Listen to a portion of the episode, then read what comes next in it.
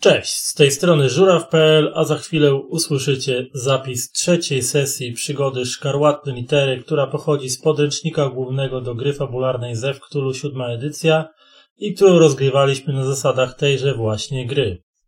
W sesji udział wzięli Xashers jako Barnabas Pepin, łowca grubego zwierza, Jassamet jako Estelle Madison, studentka psychologii, Kasia jako Gertrude M. Myrtle, bibliotekarka oraz Zulal jako Piotr Helbrand, włamywacz. Zapraszamy do słuchania. W tym tygodniu w Pomiechówku otworzyli dworzec kolejowy, który miał półtora roku opóźnienia. Co najmniej. PKP! już- Nie Tak. porównajmy PKP do sesji RPG. Ale już ten dworzec stał od półtora roku i był tylko ogrodzony i stał już kompletny. Ale coś tam jakieś o, o, odebrań bra- brakowało najwyraźniej. Jakieś razie. kontroli, pozwolenia i...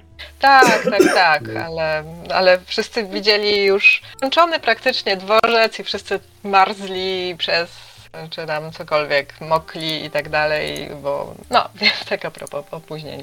Taka... Też, e, ja, ja, ja ci mogę powiedzieć jeszcze śmieszniejszą rzecz. U mnie w mieście e, niedaleko jest dworzec kolejowy, który powstał tak w XIX wieku, ale nigdy nie były tory tam pociągnięte.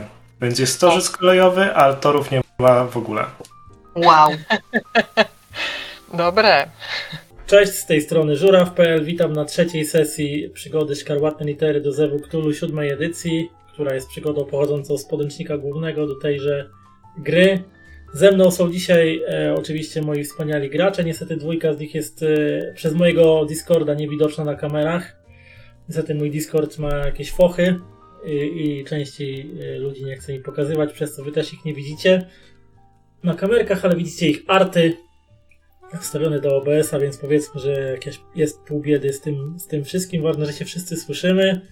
Więc zaczynając od e, kolejności na widocznej na streamie, jest Michał Ksaszers, który się wciela w Barnabasa Pepina. Nie ma? Jest e, Jas, cosplayerka z Jassa Medzon i reprezentantka kanału Zębatka. No cześć. Jest Kasia, blogerka z warszawskich e, spacerków z Kasią i jest e, Zulal jako Piotr Helbrand. Witam. Dobrze, no to kto przypomni, co się działo na ostatniej sesji, a działo się sporo. Tylko jedno zombie. Żuraw się nie postarał. Tylko jedno zombie wystarczyło. Widzę, że to już Tylko jedno zombie, tylko jedno spotkanie z mafią. No. Mafii No, już nie ma. zbirów, tak? Więc Tak, Nie no, mafia- Można by rzec, że e, problem mafii rozwiązał się sam. No nie do końca, no bo oni uciekli, to nie znaczy, że nie wrócą. Wydaje mi się, że przynajmniej jeden nie żyje. Obaj Em. uciekli, jeden ze złamaną ręką. A, O, Słabo pamiętasz. niestety No. małe wrażenia. za dużo nauki do egzaminów i tak dalej. Ale byliśmy w domku. Czy myśmy zaczęli od e, wizyty w domku, czy myśmy jeszcze wcześniej zaczęli? Chyba jeszcze wcześniej, od tego jak e, jaśnie Antosiek e, porwał mnie na chwilę do, na rozmowę. Tak, tak, E. było tak. Od tego się mniej więcej zaczęło. Jaśnie Antosiek chciał współpracować, ale ja stwierdziłam, że on jest podejrzanym typem, więc kazałam mu spieprzeć na drzewo. Tak streszczając tą rozmowę. I potem faktycznie chyba pojechaliśmy od razu do domu e, profesora. E, tam zrobiliśmy gruntowne przeszukanie. Stwierdziliśmy, że widzimy to w sumie wszystko, co już wiedzieliśmy. Tak bym powiedziała, że pan profesor znaczy, potwierdziły nam się rzeczy, że pan profesor najprawdopodobniej był e, takim typowym hazardzistą i sobie latał w różne miejsca, żeby sobie hazardy robić. E, co byście tam znaleźli jeszcze, chłopcy, na dole? Jeszcze były listy z psychiatryka odnośnie jakiegoś O. Tak. e, chyba dziecka, nie wiem czy dziecka, czy młodzieńca, czy jak- jakiejś osoby w każdym razie, którą on się opiekował. Sea, sea Hunter, czyli tak naprawdę nie wiadomo właśnie, czy dziecko, czy ona, czy on, e, czy ono. Ja, jakaś osoba. razie, Tak. Podopieczny. No W i- ogóle wszystko się chyba zaczęło od rozmowy z Harlandem Roszem, tak? Tak, tak, E, jeszcze go poddenerwowaliśmy troszkę. Roachem. No, faktycznie, jeszcze byliśmy u pana Roacha. E, chłopcy się tam o mało nie pożarli. Ja tam próbowałam grzecznie nic e, nie robić.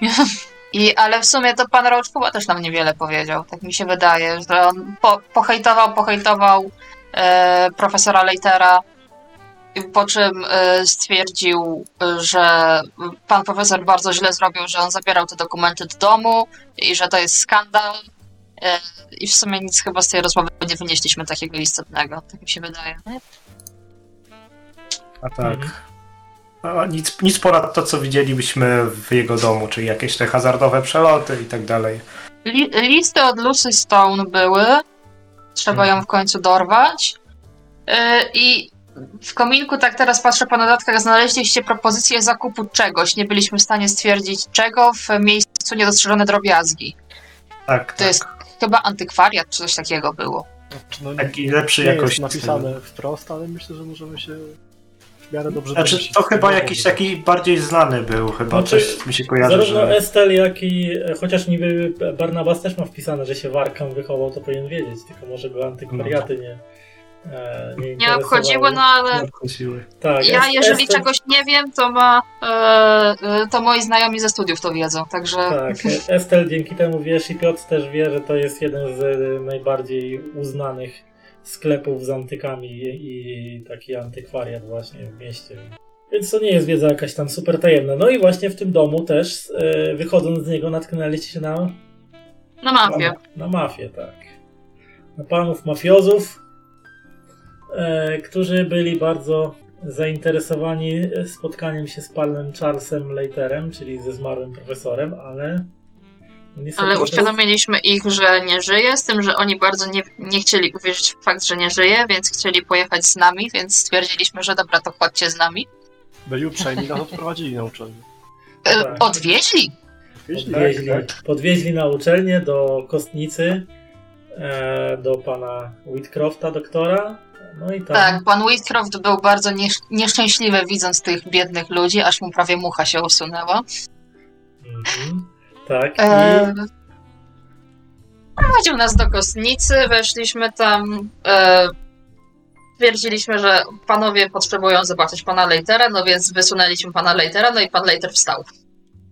tak. I zmarły pan Leiter z, e, najpierw chwycił za rękę jednego z mafiozów i mu złamał rękę w nadgarstku, Mhm. e, bo jeden z nich wyciągnął zdjęcie z zapazuchy i chciał się przyjrzeć zmarłemu, czy to faktycznie jest profesor, i wtedy ten nagle stanowił zmartwychwstać.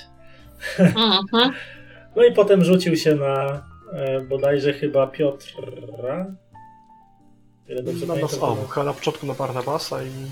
Tak. Chyba na e, początku na Barnabasa, bo Barnabas chyba tak. poleciał na ścianę? Coś takiego Mhm. było? No, ja tam się rzuciłem, żeby jak najszybciej zmasakrować czymkolwiek pod ręką tego zombiaka, a później Ale chyba też byłeś dość Tak. szybko spacyfikowany, tak mi się tak, wydaje. tak, zombiak gdzieś tam zdążył mu przyłożyć, O, jak się raz. okazało, dysponował ponadludzką siłą, więc Barnabas przeleciał Tak. w powietrzu parę metrów i wygrzmotnął, wy, wybił prawie dziurę w ścianie. No i dzięki Niestety. temu stracił przytomność. E, Profesor, dr Whitcroft o mało nie zszedł na zawał serca e, na widok takich rzeczy, które zaczęły się wyprawiać w tej kostnicy. Estelle postanowiła wyciągnąć go z Objęć śmierci. tak, z objęć śmierci z, z, cen- z centrum wydarzeń na korytarz, gdzie próbowała go reanimować, chyba dość skutecznie nawet.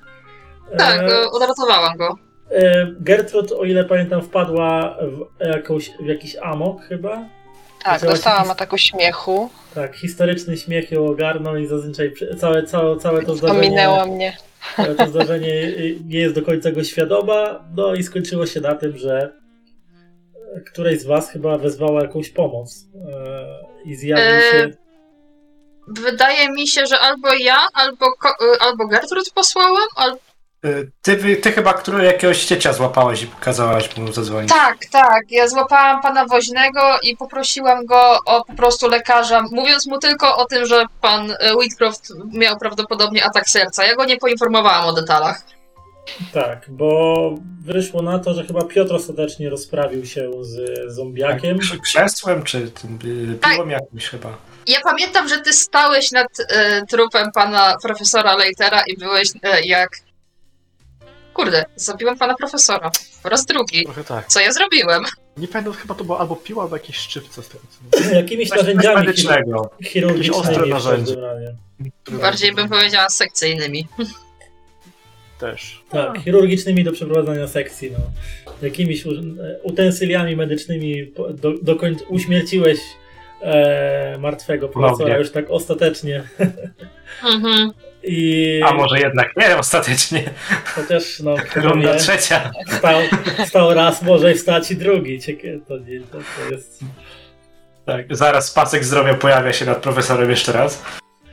W razie skończyło się na tym, o ile dobrze pamiętam, że Pojawił Karetki się- i nas e, zabrały. ka- karetka przyjechała, zabrała zarówno doktora Whitcrofta, jak i e, rannego Barnabasa do szpitala, a wy po rozmowie z e, prorektorem Falonem postanowiliście się udać na spoczynek. Taki był Więc- chyba plan. Tak, Mhm. był plan, więc e, Barnabas trafia do szpitala razem z doktorem Whitcroftem pod opiekę medyczną, natomiast wy udajecie się do swoich, e, loka- do swoich lokali na spoczynek. Zapewne w jakiś sposób organizujecie się na następny dzień. Pytanie tylko od czego chcecie zacząć? Ja Ale- pewnie od śniadania w szpitalu. No tak, no Barnabas y, następnego dnia budzisz się w szpitalu podłączony do jakiejś tam kroplówki, leżysz w łóżku, czujesz się jakbyś walczył ze słoniem, a nie z, z średniej postury e, mężczyzną, który na pewno nie powinien raz, że był martwy, nie powinien się ruszać, a dwa, nie powinien posiadać tak, tak, takiej olbrzymiej siły w sobie, No, to prawda. Więc czujesz się bardzo jakbyś został stratowany właśnie przez jakiegoś dużego zwierzaka albo potrącony przez jakąś jakiegoś pick-upa czy jakąś inną ciężarówkę. No, Ogólnie- już pewnie tak lekko, lekko e, zrezygnowany, tylko czekam aż e, trochę mi się poprawi pewnie stan zdrowia. Jak najszybciej będę chciał wstać i wyrwać się z tego łóżka. Natomiast cała reszta, która w miarę wyszła bez szwanku z tego wszystkiego, co wy chcecie robić z dnia następnego z rana. No ja też nie wyszedłem całkowicie bez szwanku, że tak powiem. Też wypadałoby przynajmniej się przejść do jakiegoś e, punktu aptecznego. No chyba, że w domu mam też jakieś bandaże i alkohol też mógłby pomóc. No, To rzuć na szczęście, to A propos alkoholu, to można by się przejść do tego tam zajazdu, baru, zajazdu. Ale to, to Zajazd znamy to chyba... oficjalnie nic nie podają. Tak, Oficjalnie tak. Nie, na herbatkę, ale Herbatę Tak i skojarzyło. można się napić, tak. No W tak. oficjalnej części tego lokalu można się napić herbaty. A jak rzucam na szczęście, Ale- to rzucam D100, tak? Jeżeli mam... Tak, tak. rzucasz na już szczęście i desto musisz rzucić mniej niż masz szczęście. No nie. Aha, rzuciłeś na Foundry, okej. Tak, E, tak. Rzucajcie na tym. E, A, dobra. Na stoliku, bo nie mam Foundry podczepionego pod OBS-a i nie widać waszych rzutów. No To powtórzyć, Aha, czy nie, Nie, rzuciłeś 82, więc ci się nie udało, więc w domu nie masz żadnych, niestety, apteczka pusta. Zapo- zapominasz o takich rzeczach i nie masz tam nawet jednego bandaża. Kurde. Że skarpeta. Coś. Rozetnij majtki, owiń dookoła ręki. Ostatnie? Ty potworze. no to co? To idziemy do tego zajazdu, bo co jeszcze możemy? Możemy też odwiedzić ten, e, nie cmentarz, psychiatryk. Tak. I nie wiem, czy... Mówiąc zupełnie szczerze, moja postać po e, takich e, przeżyciach chętniej pójdzie do zajazdu niż obecnie do psychiatryka. To prawda. Ale zanim jeszcze to, to jeżeli mogę sobie pozwolić, to ja bym chciała jednak sprawdzić w szpitalu, co jest z e, panem Whitcroftem, jak on się miewa po tym wszystkim. Jeżeli oczywiście mogę. No, oczywiście, że możesz. Więc usta- tylko pytanie do was, czy wy to robicie wszyscy osobno, czy w jakimś, nie wiem, spotykacie się i wspólnie coś robicie, czy każdy działa na własną rękę? Spotkajmy się. Myślę, że po tym wczorajszym to. A my mu już nie będziecie chcieli chodzić. To sama, mi się nie chce samej chodzić, tak. Wczoraj e, i takich bardzo przyziemnych, mm, przyziemne niebezpieczeństwa i nieprzyziemne e, się objawiły w każdy, bez względu na źródło tych niebezpieczeństw i, i challenge'y, to, to lepiej, wolę nie być sama. Okej, przyjęłam do wiadomości, więc możemy się myślę spotkać wszyscy pod szpitalem, jeżeli reszta chce. Ja będę czekał w środku. Hmm. Okej. Dobra, no to spotykacie się wszyscy przed, e, przed szpitalem. Miny raczej marsowe. Piotr też nie wygląda dobrze. Widać, że trochę odczuł wczorajsze, wczorajsze starcie, a dzisiaj ewidentnie grymas bólu wykrzyga mu twarz. E, Gertrud też nie wygląda najszczęśliwiej. Zresztą Mimo, że tak się śmiała poprzednio. Tak. Nie, Mimo tego, że, że tak się śmiała. Spotykacie się przed wejściem do szpitala, no i oczywiście bez problemu możecie sobie tam wejść. E, do, docieracie do recepcji. Jakaś e, młoda pielęgniarka aktualnie chowa jakieś dokumenty w takiej wysuwanej szafce na kartoteki pacjentów. Kręci się tutaj trochę personelu medycznego. Kręcą się tutaj też jacyś e, obywatele Arkham, którzy wcześniej z rana postanowili, nie wiem, odwiedzić e, chorą rodzinę albo cokolwiek, mieli jakąś potrzebę zawitać w szpitalu. Kobieta spogląda na was zasadniczo z, z wyrazem służbowego zainteresowania. Pyta się, w czym może wam pomóc. Mm. Droga pani, dzień dobry. Chcielibyśmy dwie osoby odwiedzić. E, na tajmie, bo zgubiłam, e, zgubiłam temat. Który z chłopaków był w szpitalu? Barnabas, prawda? Barnabas trafił do szpitala. Tak? Pana Barnabasa Pepina i e, pana Whitcrofta. Nie pamiętam, jak miał profesor na imię, naprawdę. Nie musi mieć imienia, wystarczy, że jest profesorem. E, tym zanim cokolwiek. O, John, pan John Whitcroft. Tak, John Whitcroft. E, więc tak, e, państwo z rodziny, czy E, ja u pana Whitcrofta e, robiłam pracę licencjacką, więc taka młodsza córka, mogę powiedzieć, uczelniana, a tak naprawdę to nie, po prostu jesteśmy, jesteśmy przyjaciółmi. Rozumiem, czyli studentka po prostu z uniwersytetu. Mm, Natomiast e, pan Pepin nie posiadał w dokumentach informacji o żadnej rodzinie, więc zakładam, że są państwo znajomymi, tak? Tak. Dobrze, więc e, pan Whitcroft leży na oddziale e, intensywnej opieki medycznej w, na drugim piętrze sala numer 24, a pan Pepin leży na oddziale jakimś tam oddziale, w- nie wiem, wewnętrznym, czy jakimkolwiek sala, pierwsze piętro, sala numer 33. Mhm. Mm, Może Proszę, za długo... pediatria. Może być i pediatria, nie ma problemu. Nie, to nie pediatry, to raczej taki oddział dla jakiś tam, powiedzmy, nie wiem, powypadkowy, ale taki nie dla ciężko rannych. Na sorze takim. Tak, e, tylko proszę za długo nie przebywać, ponieważ o godzinie 9 e, będzie obchód lekarski, więc e, pacjenci muszą mieć czas na zobaczenie. Doktor musi mieć czas, by sprawdzić stan pacjentów, więc proszę do tego czasu się wyrobić. No Okej, żeby nie przedłużać, idziemy tam, gdzie jest bliżej najpierw. No to wiadomo, na pierwsze piętro do Barnabasa jest bliżej. Okej. Więc docieracie na pierwsze piętro do wskazanej sali. Jest to sala, w której oprócz Barnabasa leży jeszcze trzech innych e, mężczyzn. Jeden gdzieś tam ma nogę na wyciągu, e, inny gdzieś tam aktualnie leży w swoim łóżku i przegląda naj, najnowsze wydanie Arkham Kuriera. E, trzecie łóżko e, jest aktualnie puste, ale rozrzucony na niej koc i kołdra e, sugerują, że też ma jakiegoś e, pacjenta. Mężczyzna tylko rzucił e, z nadokularów spo, szybkie spojrzenie, kiedy wchodziliście do pomieszczenia, ale skonstatował, że nie jesteście e, jego gośćmi, więc wrócił z powrotem do czytania czasopisma.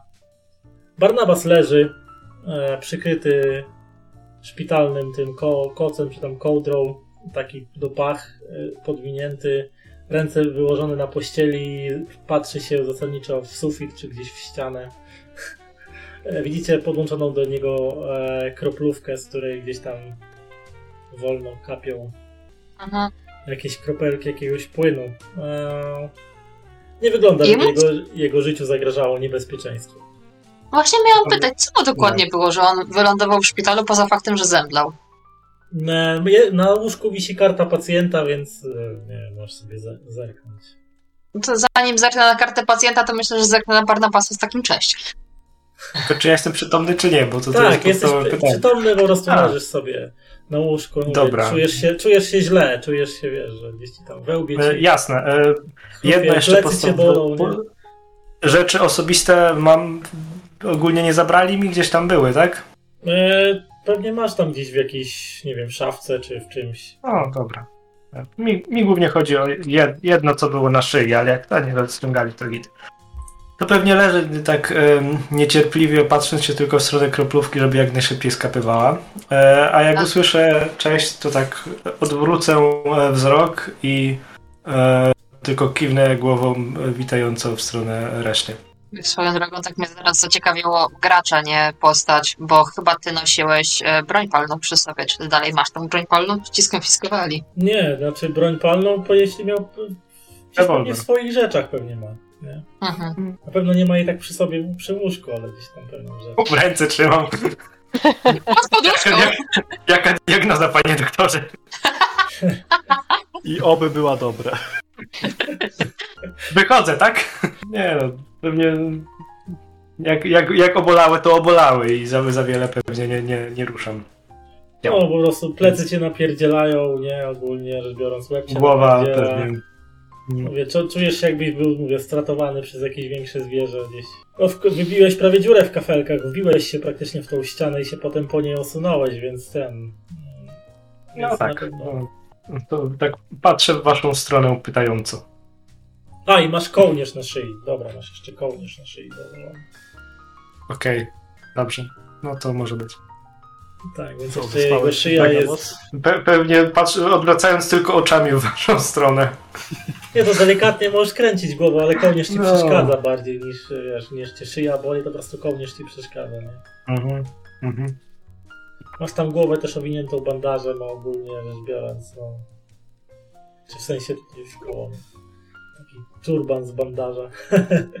Tak popatrzę się tylko w, y, w waszą stronę może jeszcze i zapytam Zabiliście to? No, Kiedy, Tak, powie, kiedy, kiedy ten, powiedziałeś, zabiliście to, której z was zauważa, Piotra pokazałam bardziej, no. Mhm. której z was zauważa, e, że mężczyzna, który czytał gazetę, ewidentnie zastrzykł z uszami. A nie wygląda to jak jeden z tych mafiozów wczorajszych. Nie, to jakiś starszy pan na oko po pięćdziesiątce w pasiastej piżamie, który sobie po prostu pół siedzi na, na tym łóżku szpitalnym, bo akurat ma łóżko bliżej okna i sobie po prostu czyta, czyta Arkham Courier, nie? Ale ewidentnie jak usłyszał, zabiliście to, to nie było wypowiedziane jakoś super cicho. to, to, to, to, to tak, co? No to jakiś pomysł, jak starszego pana uspokoić? Nie no, po prostu nie zwracajmy tego uwagę. Ewentualnie jak popatrzy się w moją stronę, to go spiorunuję wzrokiem.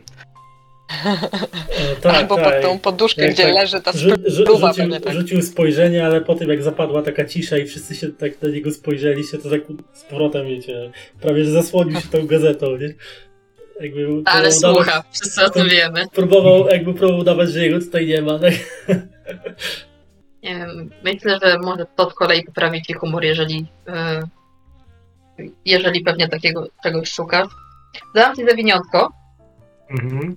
Zawiniątko jest e, zawinięte masło maślane e, w papier śniadaniowy.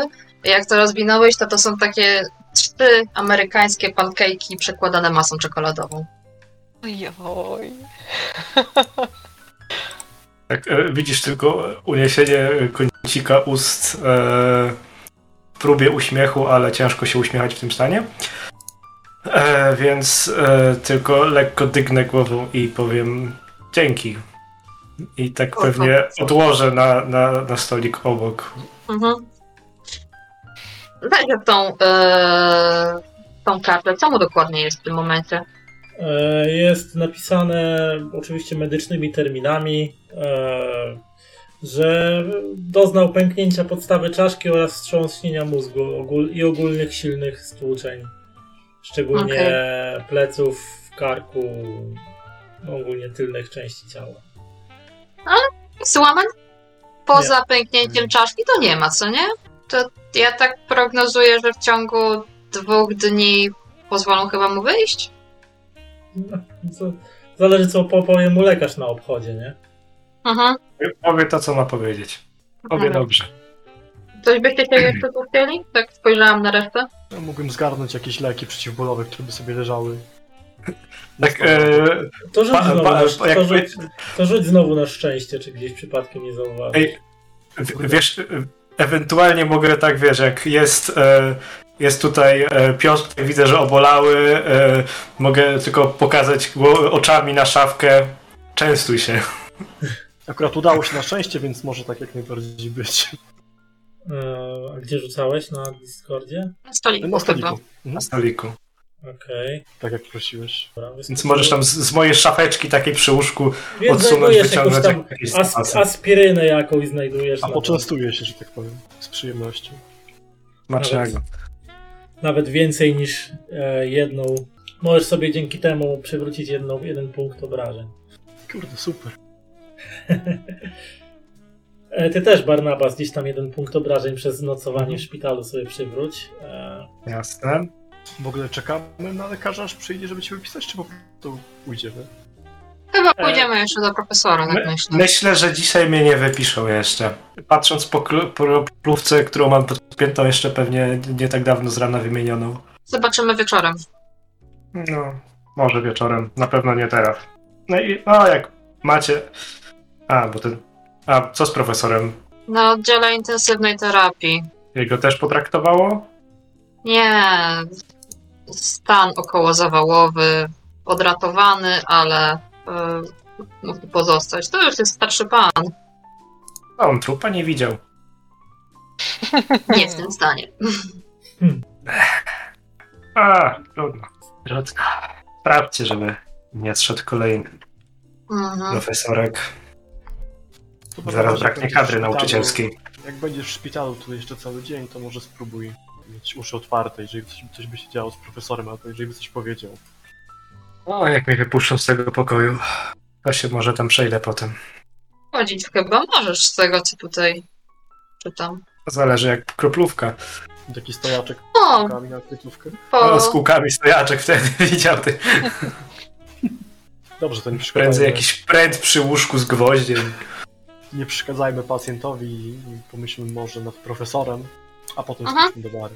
Tak, tak, powodzenia. Podnoszę delikatnie rękę na, na w akcie pomachania. mhm. Jasne. No dobra, no to co? Sprawdziliście, że Barnabasowi żyje i jak na dość brutalnie potraktowanego stosunkowo ma się dobrze. Ewidentnie opieka lekarska tam gdzieś nad nim sprawu- sprawuje y, jakąś tą mm, wartę. I, I idziecie na drugie piętro do sali numer 24, gdzie leży tutaj akurat leży sam e, pro doktor John Whitcroft. Aktualnie mm, to widzicie, że e, też ma jakąś podpiętą kroplówkę. Leży równie też, wy- wydawałby, wydaje się jakby drzemał. Mhm. Aczkolwiek e, czy śpi, czy nie śpi, czy po prostu leży z zamkniętymi oczami, tego, tego nie wiecie. No jeśli nie zareagował, kiedy podeszliśmy, to pewnie, pewnie drzemie. Jak jego karta się miewa? Tutaj y, w karcie no, napisane, że przeszedł e, atak serca. Tyle potrafisz wyczytać, nie? że przeszedł atak serca i tam są podane jeszcze jakieś jego e, pewnie wyniki jakichś badań, ale są w totalnym żargonie medycznym, gdzieś po łacinie coś, więc No nie, tak, to jeszcze był etap, kiedy lekarze rozmawiali po łacinie. Tak, tak, więc... Więc nic więcej nie potrafisz wywnioskować z tej treści, ale wydaje się, że chyba żyje, nie? Mm, Mhm. Ale pewnie musi... Nie ma notowań EKG przy nim? w latach 20 EKG, nie wiem, czy były jeszcze takie maszynerie. W sumie. Dobra. No nic, zostawię podobne zawiniętko na jego szafce i tyle chyba.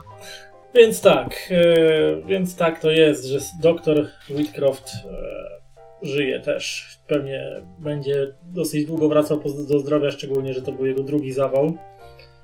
Pierwszy przed Mhm. kil- kilka ładnych lat temu, więc jak na tak już wiekowego mężczyznę, no dosyć, dosyć już dużo przeżył w życiu, więc na pewno tutaj powrót do zdrowia trochę mu zajmie czasu. Jasne. Co chcecie robić dalej? Do baru?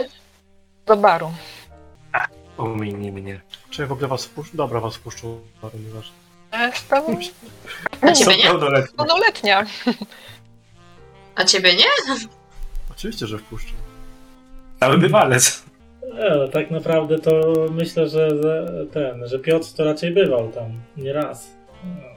A mogło się zdarzyć jeszcze jak? Było tam nieraz. Więc te, chcecie opuścić, przypominam, że jest dopiero gdzieś w okolicy 9 rano, więc Czy to Może być zamknięte. będzie... No właśnie.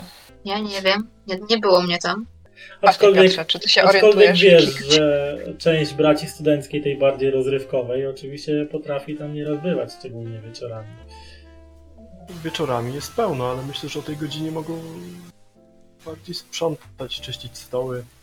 Z drugiej strony, czy to nie będzie lepiej właśnie porozmawiać z obsługą na temat jednej z kelnerek, jeżeli będzie tak mniej ludzi? Nie będziemy budzić sensacji i tak dalej. Podoba mi się ten pomysł. Dobrze, no generalnie idźmy tam i zobaczymy, czy jest otwarte i... Mhm.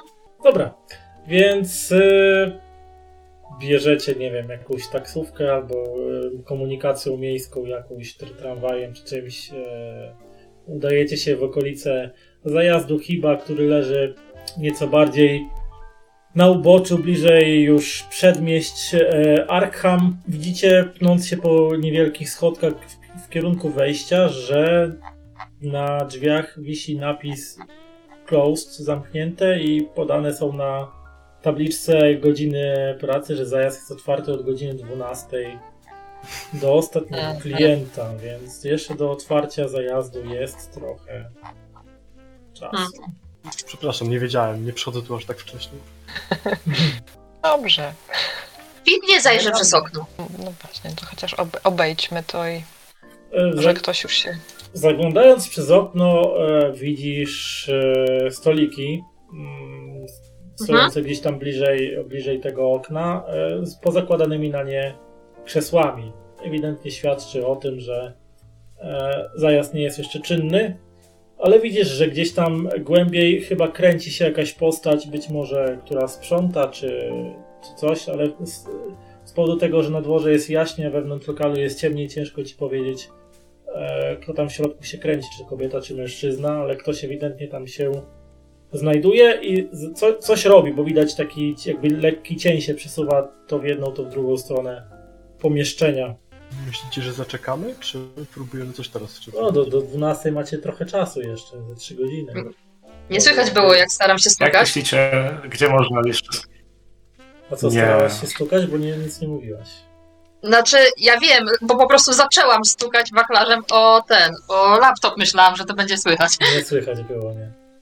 No to tak, e, e, nerwowe, upierdliwe stukanie e, w okiennicę. Stukasz dłuższą chwilę, ale w końcu widzisz, że ten cień zaczyna się zbliżać i z mroku wyłania się sylwetka jakiegoś przysadzistego e, mężczyzny z sumiastym włosem i fartuchem na, e, na w koszuli z podwiniętymi do łokci rękawami i z, z takim jakimś fartuchem zawiązanym wokół, e, wokół szyi i wokół pasa, e, który podchodzi- Amerykański Janusz. tak, amerykański Janusz, który podchodzi do, do szyby i tak wygląda, patrzy się w okno i widzi taką twarz i pokazuje Macham, ci, macham, macham. pokazuje ci na zegarek i że Macham do niego, żeby, żeby wyszedł. Wiesz, ten e, gest e, na zasadzie chodź pan. on tak robi taką zrezygnowaną e, gestykulację e, i znika z tego okna. E, mija dłuższa chwila, słyszycie szczęk, szczęk zamka i ten amerykański Janusz, jak to powiedziałaś, staje, staje w drzwiach, opiera się tak studenciaku, nie widzisz o której otwieramy? Patrz na tabliczkę. Panie, e, spoczko, ja szukam tylko jednej kelnerki. Lucy ma na imię. Lucy, a co chce- chcecie od Lucy? Lucy w tej chwili ma wolne, dopiero zaczyna swoją zmianę o 18. O, i to jest informacja, którą chcieliśmy dostać. Dzięki. Okej, miłego dnia i zamyka drzwi. Nie, nie, nie, nie, nie, nie, nie. Jeszcze proszę pana. uchyla, słucham. No właśnie, bo czy coś więcej by pan mógł o tej Lucy e, powiedzieć? E, no pewnie byśmy chcieli się ją z nią dzisiaj spotkać e, Tak, wieczorem, więc pewnie marszczy się brwi, pojawimy. tak. Natomiast I tak nagle zmienia spojrzenie, bo, bo miał na początku spojrzenie, co, co, co za banda mu przeszkadza pracy, tak się uważnie wam przygląda. Zaczyna takim bardziej podejrzliwym spojrzeniem, a państwo to kto? My jesteśmy daleką rodziną Lucy i postanowiliśmy jej zrobić niespodziankę urodzinową.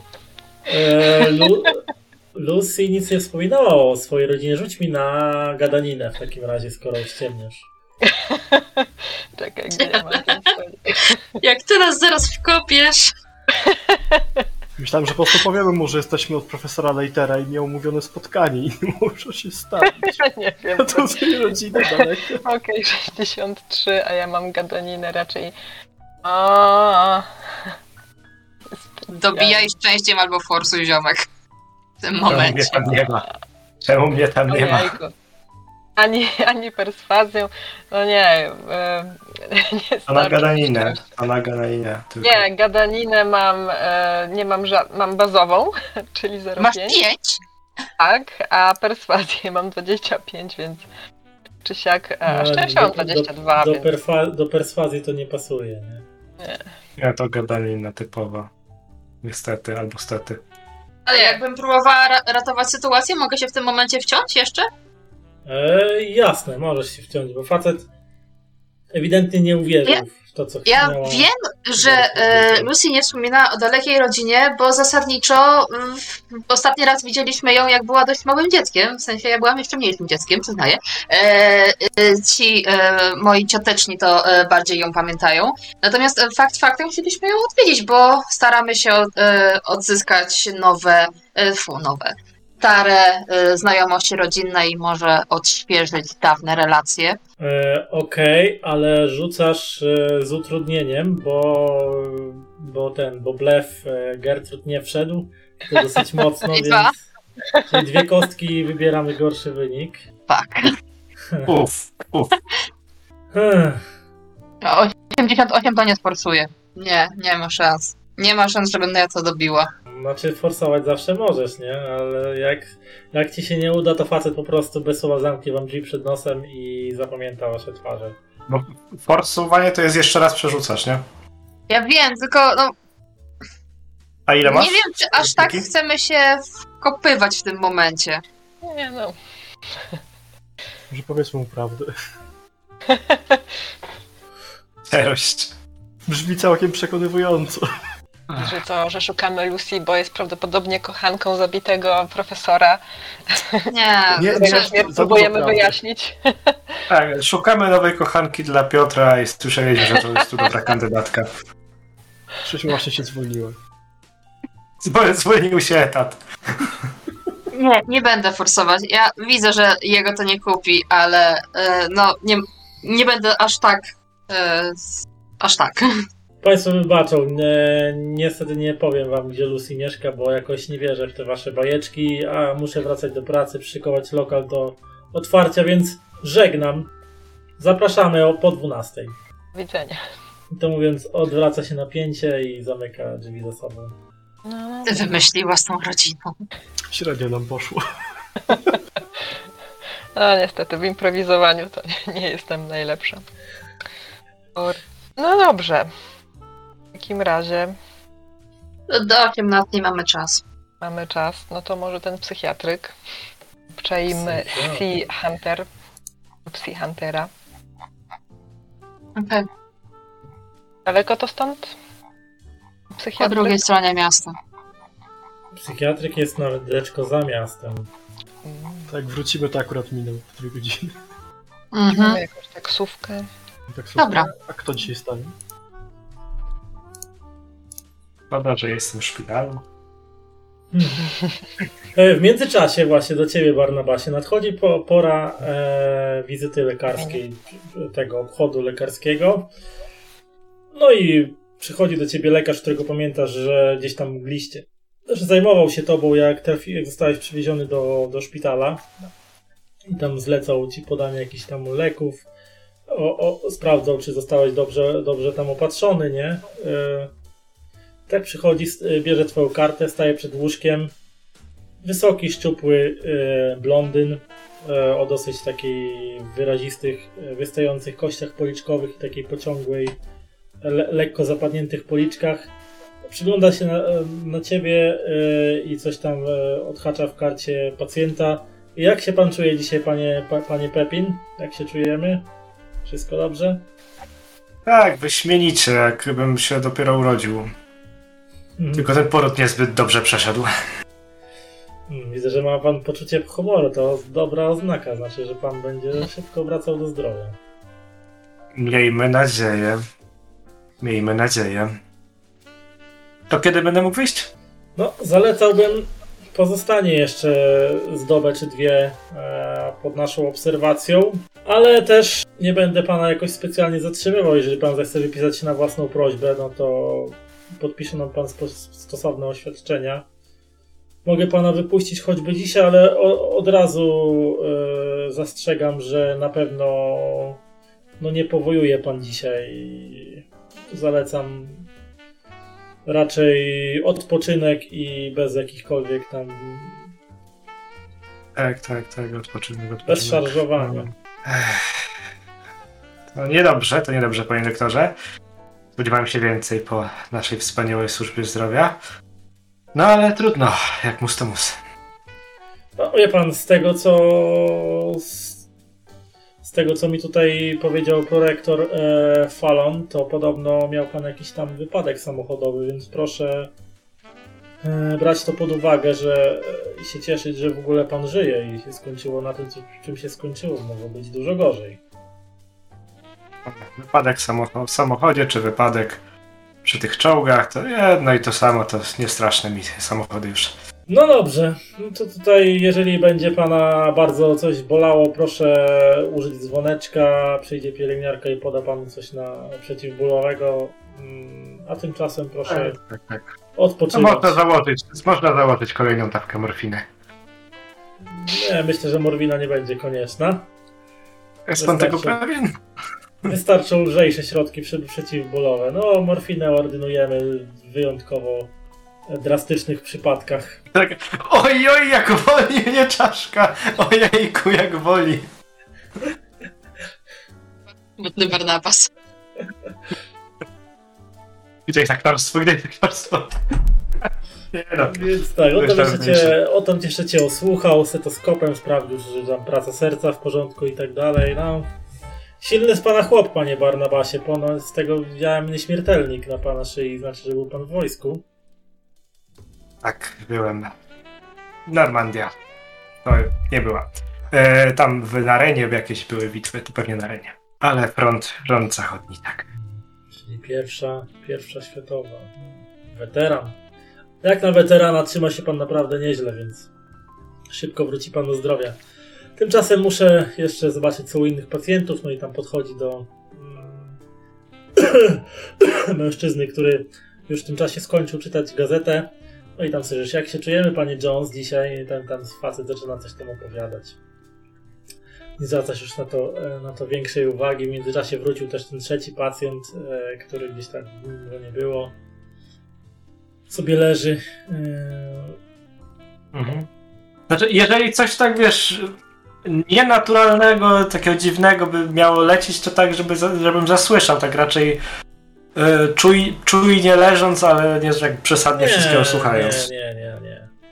M, typowe tam jakieś tam narzekania pacjentów na, na to, że tu go boli, Tarcze tam go pierdolenie, dobra. Tak, tu go boli, tam go strzyka, a tamten jeden sobie się nie odzywał tam za bardzo. E, a ten, co był zagipsowany z, wycią- z nogą na wyciągu, też tam widać, że niespecjalnie był zainteresowany rozmową z lekarzem, więc jakoś tak wyszło, że dosyć szybko lekarz się uwinął i wyszedł, życząc Wam szybkiego powrotu do zdrowia.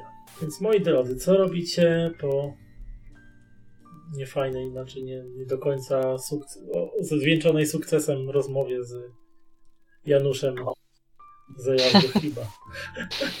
Co mamy robić? Jedziemy chyba do psychiatryka. Taka tam wesoła wizyta. Jedziecie do psychiatryka. Dobrze. No to mija trochę czasu, bo zanim dojechaliście na miejsce, mm, czymkolwiek, czym żeście się nie przemieszczali, to, to troszkę to troszkę to zajęło.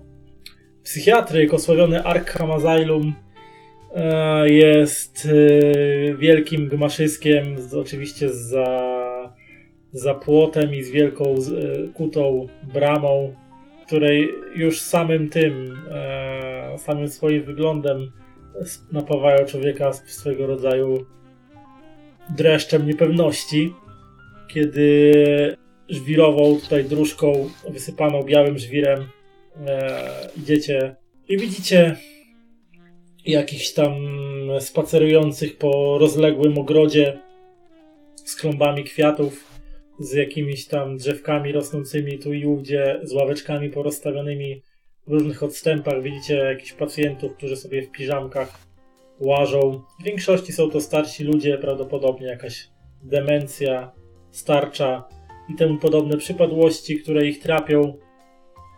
Niektórzy coś tam gadają do siebie, inni stroją dziwne miny, inni po prostu siedzą, gapiąc się gdzieś bezwiednie w przestrzeń.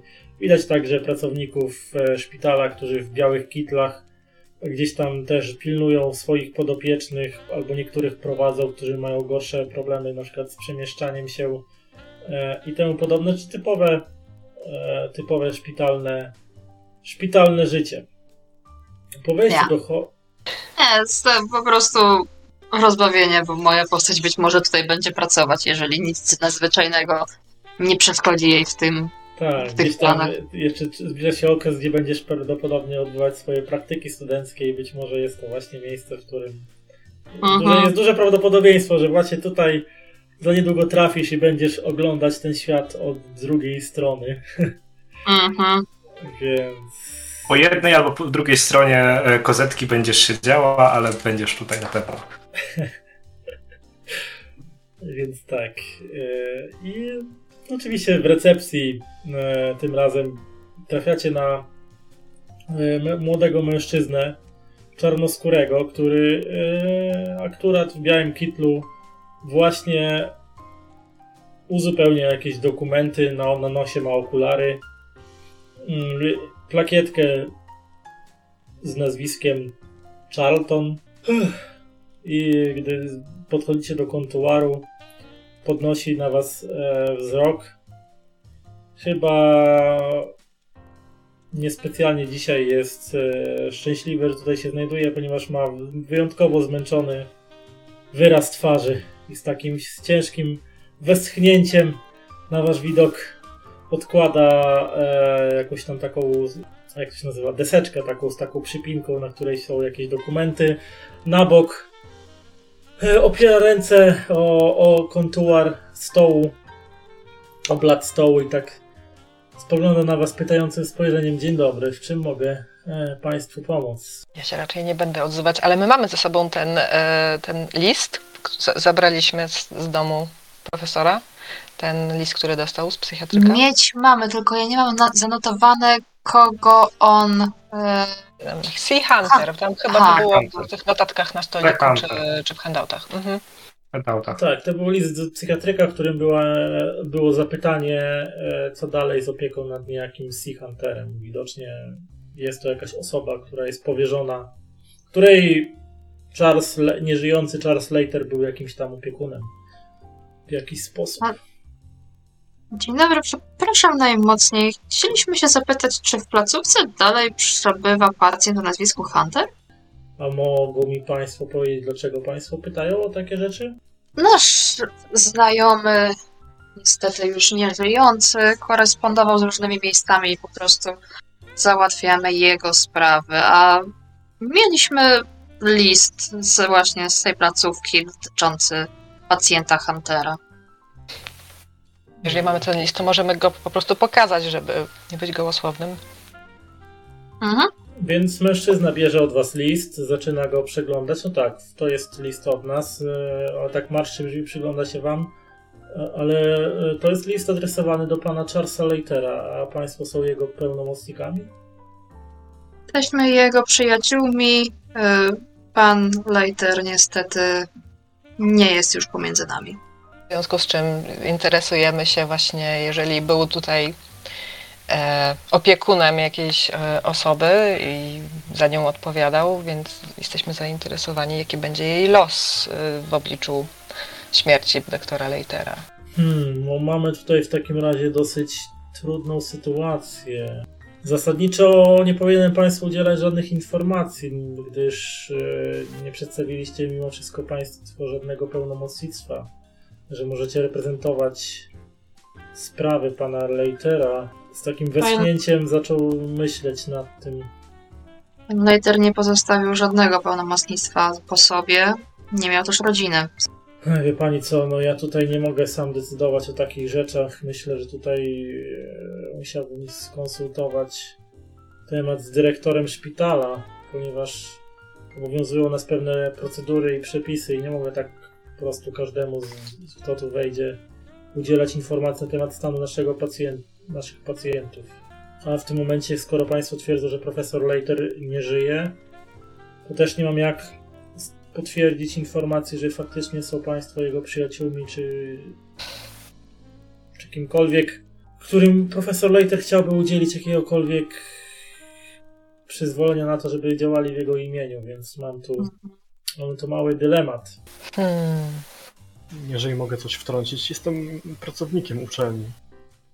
E, I pan dyrektor, e, który był dobrym przyjacielem z profesorem Leiterem, e, prosił po prostu nas, żebyśmy pozałatwiali jakieś jego sprawy, które mogły zostać niedokończone, więc jeżeli potrzebował pan jakiegoś, powiedzmy, lepszego dowodu, to myślę, że bez żadnego ma też zadzwonić do po prostu dyrektora uczelni. No dobrze, no spróbujemy, więc mężczyzna gdzieś tam odszedł e, na bok, mm, na ścianie był zawieszony telefon, zaczął tam grzebać chyba w książce telefonicznej, szukając być może numeru na uniwersytet, wykręcił jakiś tam numer. Długo, długo czekał, patrząc, po co jakiś czas posyła, posyłając wam uważne spojrzenia. W końcu zaczął e, prowadzić rozmowę. Prowadził ją dobre kilka minut, potem odkłada słuchawkę, wraca. Zadzwoniłem do. Znaczy, nawet, nawet nie odłożył słuchawki, bardziej tak odłożył na stół. Mhm. Wrócił. E, zadzwoniłem do. E, na uniwersytet, do. do prorektora Falona. E, mógłbym prosić Państwa o nazwisko? Madison. Madison Myrtle. Oczywiście, Piotr Helbrand. Dobrze, zanotował sobie na kartce, podszedł do telefonu zaczął coś powtarzać, prawdopodobnie wasze nazwiska, coś słuchał, słuchał, kiwał głową. W końcu odłożył słuchawkę. E, tak, prorektor Fallon e, potwierdził to, że pracujecie dla, że działacie w imieniu uczelni i potwierdził także tą informację, że profesor Leiter niestety nie żyje. Więc wysłaliśmy, wskazał na ten list, ten list został wysłany do Charlesa Leitera, ponieważ kilka tygodni temu oddał nam pod opiekę e, lekarską, pod opiekę psychiatryczną e, mężczyznę o imieniu Cecil, nazywającego się Cecil Hunter. Jest to młody, stosunkowo młody mężczyzna, który doznał jakiegoś załamania nerwowego, mm, dosyć poważnego urazu psychicznego, Mhm. i profesor Leiter po prostu oddał nam go pod opiekę i przedłożył dokumenty, które świadczyłyby o tym, że jest jego w jakiś sposób jakimś jego pełnomocnikiem. Pan Ce- Cecil, pan Hunter wydaje się nie mieć też bliskiej rodziny, więc tutaj e, został profesor Leiter został wpisany jako oficjalny opiekun. No i także pan Leiter e, finansował pobyt pana Huntera w naszym A przybytku. pan, a czy pan profesor podawał jakiś powód, dla którego skierował tutaj? Znaczy, powód jest Jest ewidentny. załamaniem. Powód jest ewidentny, jest- panie Helbrand. Y, prze- Pacjent przeżył bardzo silne załamanie nerwowe. Najprawdopodobniej jest groźny dla samego siebie, jak i dla otaczającego otoczenia. W tej chwili przebywa na oddziale zamkniętym. Czyli to jest kwestia ostatnich tygodni, tak? Tak, Kiedy się tak. tutaj pojawił. Mm, A czy w aktach y, jest informacja na temat y, relacji między profesorem a jego podopiecznym? Być w jakiś sposób jego opiekunem, z tego co pan powiedział. No tak, ale z, z czego to bycie opiekunem wynika? Czy, czy są w jakiś, w jakiś sposób spokrewnieni? Czy... Nie, nie. Według moich informacji e, pan Hunter nie był w żaden sposób rodziną pana Leitera, natomiast e, z racji tego, że pan Leiter zgłosił nam tego pacjenta, nie wiem, byli, nie wiem, może byli przyjaciółmi, współpracownikami, ciężko mi orzec. W każdym razie to on z, e, zgłosił e, pana Huntera jako potrzebującego naszej pomocy i z racji tego, że pan e, Hunter nie posiada żadnej bliskiej rodziny, którą moglibyśmy zawiadomić o jego sytuacji, e, w porozumieniu z dyrektorem szpitala został wpisany jako jego oficjalny opiekun i od tego czasu e, prowadził korespondencję i sprawdzał stan pacjenta co pewien czas. No i był tak, jak mówię, też jego opiekunem pod względem finansowym. Yy, finan... Opłacał wszelkie tam koszty kuracji i pobytu w szpitalu, więc w tej właśnie No, sprawie był, był list. Możemy przejść e, tak, żeby nie rozmawiać przez okienko recepcji, czy nie do końca? Bo ja bym chętnie zobaczyła się z panem Hunterem, o ile oczywiście jest to możliwe. I nie jest jakiś Eee. izolatce, skoro zagraża sobie i innym. To jest to jak możliwe. mówiłem, pan, No, Hunter, pan Hunter przebywa na oddziale zamkniętym yy, i na pewno będzie utrudniona yy, wizyta u niego, ponieważ yy, no nie wpuszczę państwa do niego bez yy, obecności przynajmniej jednego pielęgniarza. to jest oczywiste. W przypadku os- e, osób zamkniętych będzie nas też rozdzielać plandekę. To ja jestem tego świadoma, ale tak czy siak chciałabym z nim porozmawiać przez chwilę. A jeszcze zanim rada bym była wiedzieć, skąd się wzięło jego załamanie nerwowe.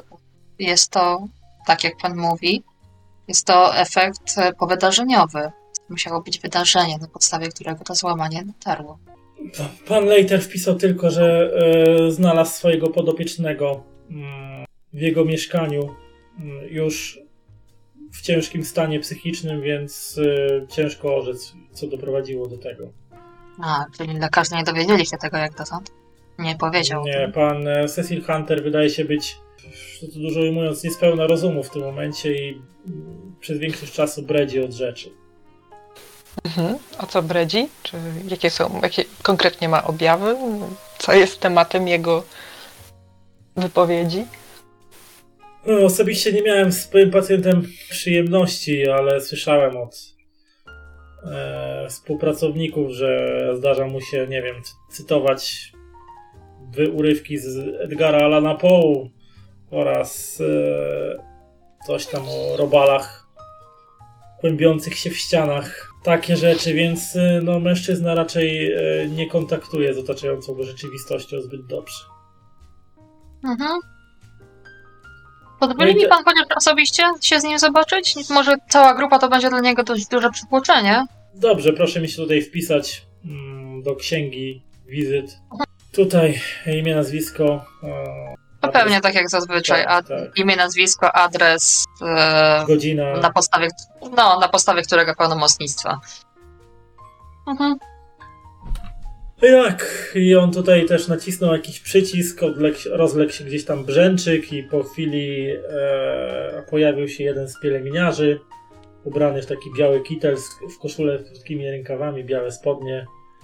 E, dosyć taki barczysty, postawny mężczyzna. Zaprowadzisz panią na oddział zamknięty do e, pana Huntera.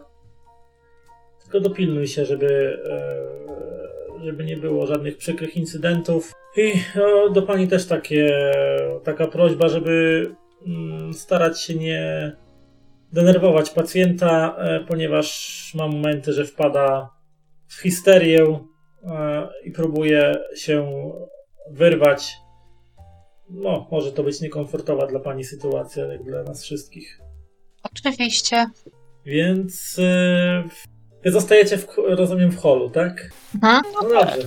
Więc Piotr razem z Gertrud zostajecie w holu poczekalni. E, są tu jakiś, nie wiem, taki stolik dla ludzi czekających na jakieś tam załatwienie różnych spraw, czy na jakieś wizytacje. Leżą tutaj jakieś wydania gazety, dzisiejsze, jakieś wcześniejsze. Można sobie coś tam poczytać, jakieś książki, takie jakieś tam do poczytania, jakby ktoś miał więcej czasu i potrzebował tutaj dłużej posiedzieć. No nie jest to dla Was jakaś sytuacja komfortowa, bo widzicie tych wszystkich pacjentów, e, którzy mogą się po, poruszać po terenie zakładu, którzy przyglądają właśnie czasami takim błędnym wzrokiem, robią do Was dziwne miny albo coś tam gadają niespecjalnie od, e, do rzeczy. E, trochę Wam to takie ciary po plecach e,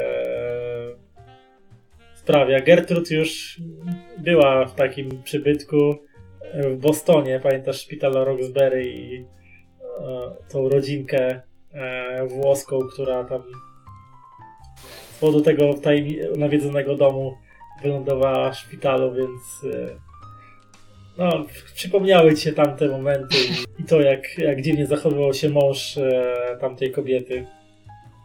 Więc jak sobie wyobraziłeś, że e, Estel będzie w tym miejscu się e, w podobny, z podobną osobą rozmawiać, to teraz się nawet wzdrygnęłaś i w sumie się cieszysz, że chyba nie, nie poszłaś nie poszłaś razem z nią.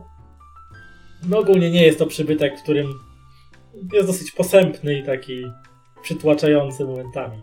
Estel, idziesz e, za pielęgniarzem w głąb e, gmachu. Idziecie oczywiście na wyższe piętra. No i traficie na oddział zamknięty, do którego takie główne dwuskrzydłowe drzwi e, otworzył takim dosyć potężnym kluczem, odsuwając pewne zasuwy. Okienka są zakratowane. Widzisz korytarz pachnący z środkami dezynfekcyjnymi, po którym ewentualnie czasami przejdą jacyś pracownicy. Natomiast pokoje tutaj są pozamykane, są to takie pokoje z klamką tylko z jednej strony, z niewielkim Mhm. okienkiem zakratowanym, za którym można zobaczyć, czy pacjent. E, mocne, zwyczaj meta, e, metalowe drzwi. E, słyszysz jakieś czasami wycia, e, krzyki, jakieś głośne przeklinanie, e, no dosyć nieprzyjemne dźwięki, które też Nic, co nie byłoby mi już obce. Pamiętaj. Tak, tak, tak. I idziecie kawałek dalej. Dochodzicie do e, pokoju z numerem 11. W- Facet najpierw zagląda przez szybkę, e, sprawdza, e, gdzie jest pacjent najwidoczniej. Potem przekręca klucz, wyciąga pęk kluczy, e, e, wyciąga jeden z nich, wkłada w zamek, przekręca, później odsuwa jakąś zasuwę. Naciska klamkę i gestem wskazuje ci, żebyś weszła. Widzisz, że od Okej, środka drzwi. Zatrzymam. Zatrzymam, bo patrzę po notatkach. Nie mam jednej informacji, to do reszty, jeżeli o, może ktoś wy, e, wyciągnął. Pan Leider, jak on miał na imię? Charles. Charles. Charles. Dobra. Dobra, kontynuuj. Charles Slater. E, No i widzisz, że od środka drzwi są um, obite taką, no taką, no takim obiciem, nie? Takim pikowanym. Mhm. Ewidentnie po to, że jakby ktoś się na przykład rozpędził, to żeby nie mógł sobie uderzyć drzwi i zrobić sobie po prostu krzywdy. Widzisz, że ściany tak samo są poobijane miękką, e, taką wyściółką właśnie mającą na celu uchronić pacjenta przed zrobieniem sobie e, krzywdy. Mhm. Na środku pomieszczenia mm, z, z takimi powiedzmy po turecku siedzi mężczyzna na około 30.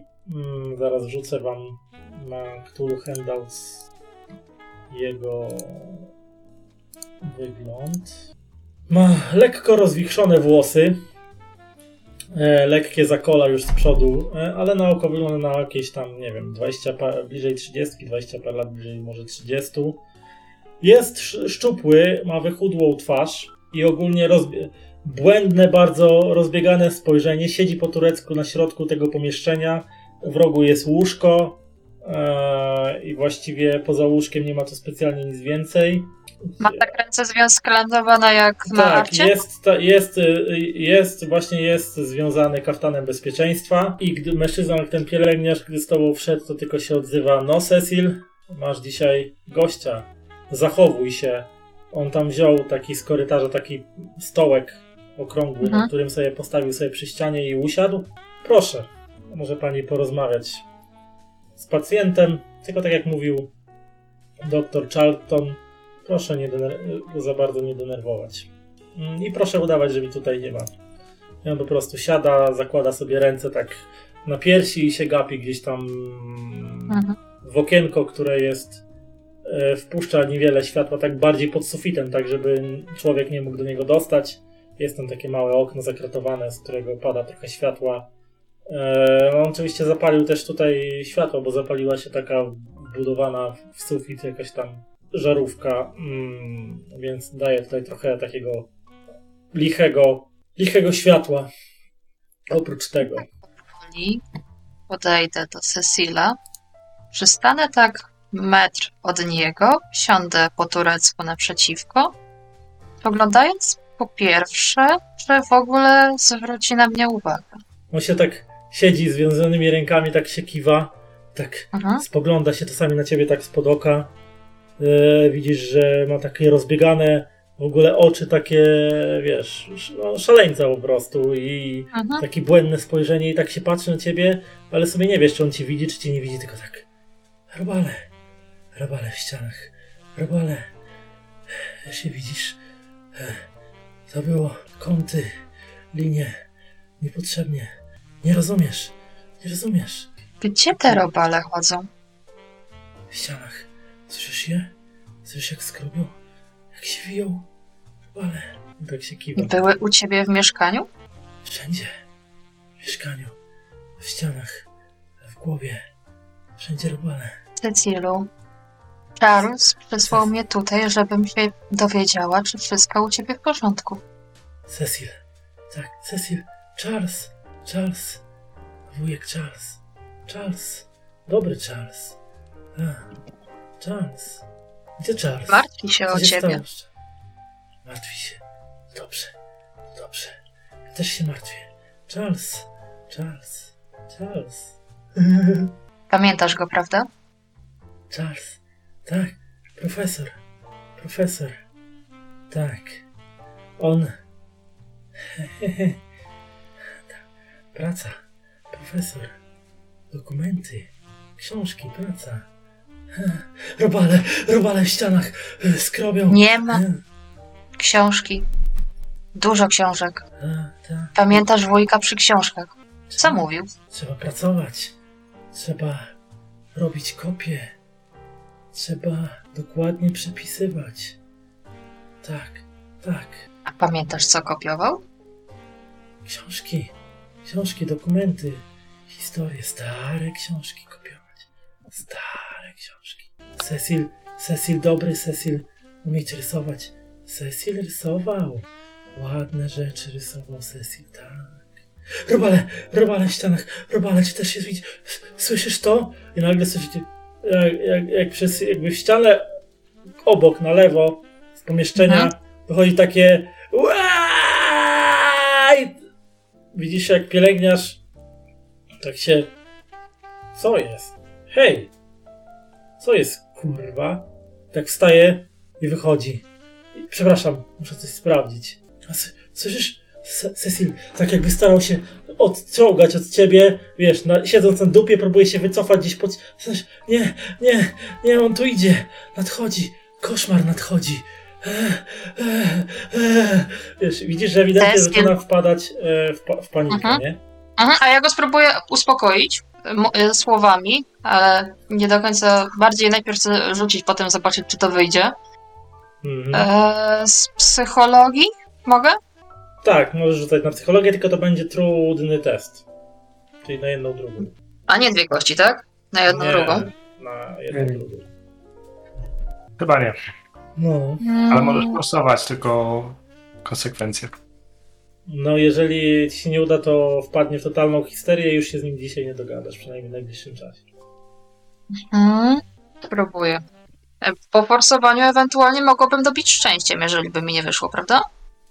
E, możesz jeszcze szczęściem dobić, tak? Blep, nie ten bot. R Czekaj, na połówkę to ja muszę do 40 zjechać. Czyli 19 musiałabyś szczęścia wydać. No, a chyba sobie wydam, wiesz? Mhm. Czyli mi zostanie 41 szczęścia. Okej, jeszcze do, do przeżycia. A i nie macie tego szczęścia dużo, tak. No.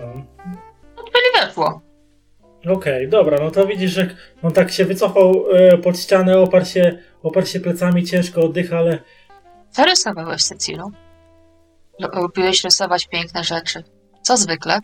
Cecil, Cecil, sztukę, sztukę rysował, obrazy, kopiował. Leiter mówił fałszować, fałszerstwo. Leiter kazał Cecilowi, Cecil pracował. Cecil miał pieniądze. Pie- Tak, pieniądze, praca.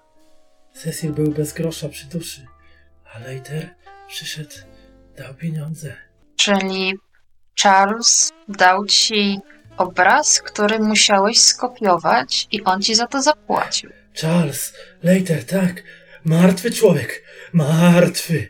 Widział je. A one jego. O tak, i ruszamy. Zgasły światła. Sz. W koło mrok. Śmiertelnym. Patrz. Piorunem. Na każdy ludzki spada wzrok. Kurtyna nowym całunem. Anioły co łzą swych powiek. Żałują nieszczęśliwca. Bo słuchaj, dramat ten to człowiek, bohater, czerw, zdobywca. To było z Poego. Tak, to było społego. Pam... Dawno to. Dawno to pisałeś. Co pisałem? Kopiowałeś jego książki. Zapisywałeś je? Tak, tak, later. Profesor, on sprzedawał. Sprzedawał je. Mieliśmy pieniądze. tak, ale ty nie wiesz, ty nie rozumiesz, ty nie widziałaś tego, co widzieliśmy, co on widział, co widziało nas. Słyszysz jak skrobie? Słyszysz jak się zbliża, koszmar się zbliża. On przyjdzie, on nadejdzie, wypali ci duszę, tak, tak, czerw zdobywca. Kiedy widziałeś ten koszmar? Jak dawno temu? Nie, widzisz, nie. O dobry Boże, co myśmy Nie zrobili? Nie Nie wyszło. Nie całkiem, ale niedługo. Nie słyszysz, jak wili, jak wali w ściany. Krzyczy w wietrze, wyzwoli się, a potem, o Boże, nie. To nie moja wina. Dziwna geometria, skaza, zła kopia, w liniach i kątach. Ty idioto, nie widzisz, nie widzisz. W tym momencie wraca e, poruszony ewidentnie e, ten pielęgniarz, który z powrotem siada, ale taki jest ewidentnie poruszony i tak się, jak pani idzie? Wszystko w porządku? Wiem dość dużo. Na razie nie będę go już męczyć, jesteś zmęczony. Także pożegnamy się. A co z pacjentem obok? Bo ten nagły krzyk jakby zauważył coś. To pani też to słyszała? Myślałem, że e, to musiało być e, to musiało być z któregoś dalszego pokoju, bo w celi, w celi, w pokoju obok nie ma, nie ma żadnego pacjenta. Tak, tak, to musiało być gdzieś któryś z pacjent musiał wyjątkowo głośno krzyczeć. Pacjentów musi mieć wyjątkowo wokalne możliwości. W tym, w tym samym czasie ten jeszcze Cecil wypożyca z siebie pieniądze. Tylko pieniądze. Fałszywa sztuka, ale wszyscy i tak sprzedajemy nasze dusze. Prawda? Czerw zdobywca. On idzie, on nadchodzi, robaki. Tak, robaki w ścianach. On idzie, wypali ci duszę. Wypali ci duszę, Estel. I się tak patrzy na ciebie. Wypali ci duszę, Estel. Jak wypalił Leiterowi.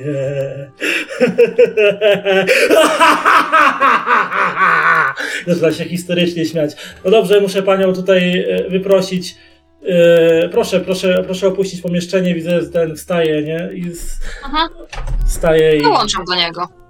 Tak, i ten y, pielęgniarz tam poszedł do, do Cecila, wyciągnął z kieszeni strzykawkę, widocznie nosił. I Cecil, musisz się uspokoić, gdzieś tam widziałaś tylko jak za, zamykającymi się drzwiami, jak prawdopodobnie będzie wbijał mu gdzieś igłę, Aha. igłę, igłę w ramię i pewnie położy go, go położy na łóżku. Słyszysz tylko jego chrapliwe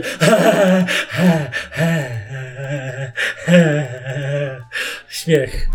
No i po chwili pielęgniarz dołącza do ciebie na korytarzu. E, przepraszam pani za zachowanie naszego podopiecznego. No, on e, ewidentnie potrzebuje dłuższej rekonwalescencji. Nie wiadomo, czy kiedykolwiek z tego wyjdzie. Hmm.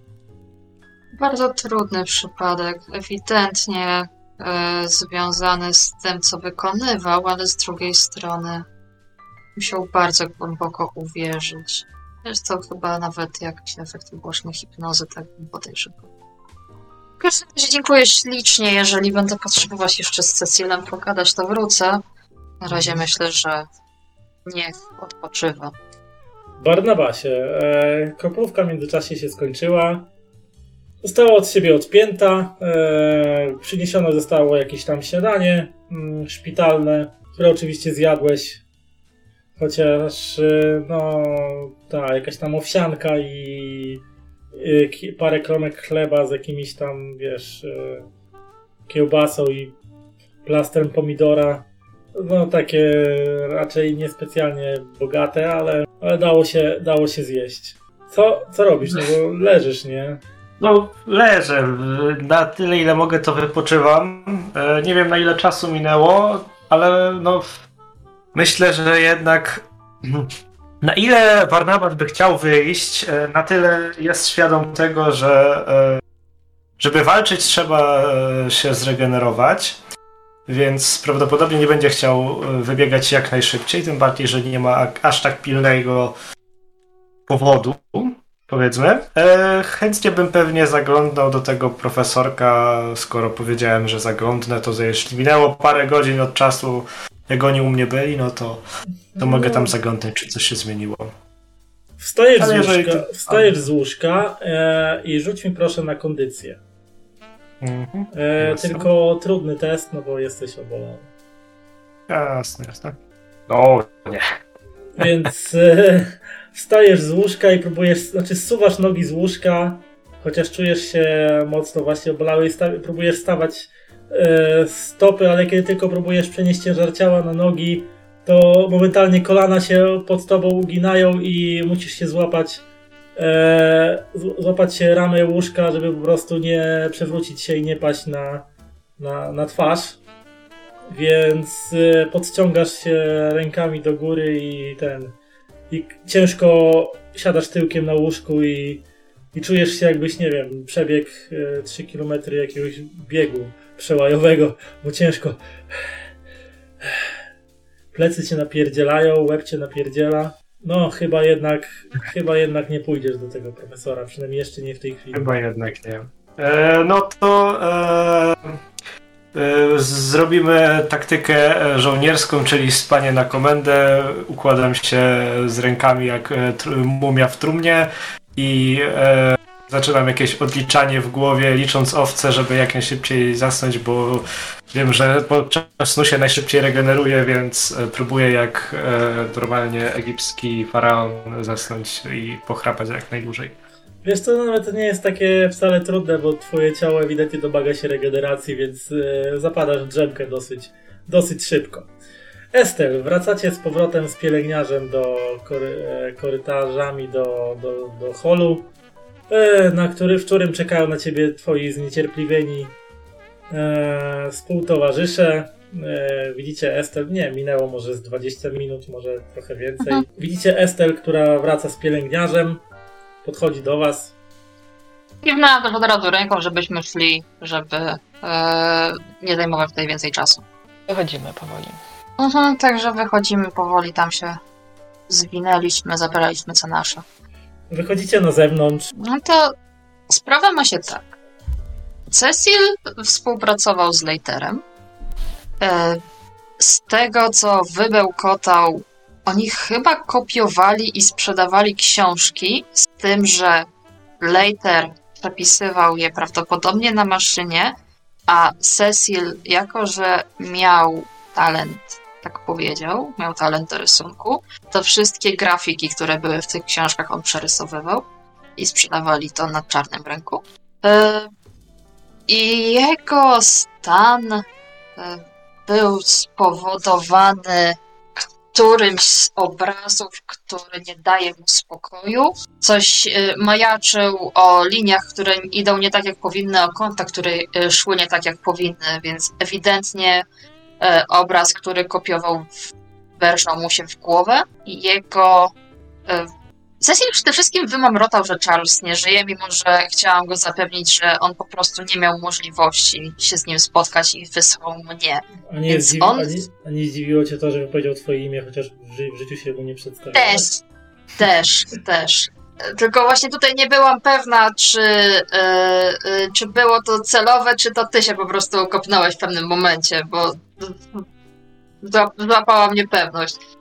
E, no, ale tak, też wypowiedział moje imię, to było dziwne.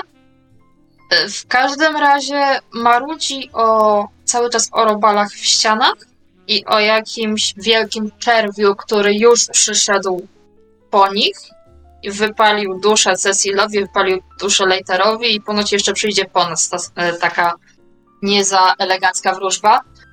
E, ewidentnie znaleźli coś w książkach, co Cecila wprowadziło w taki stan i zastanawiam się, czy przypadkiem Leitera też nie, nie, nie wyprowadziło do zguby.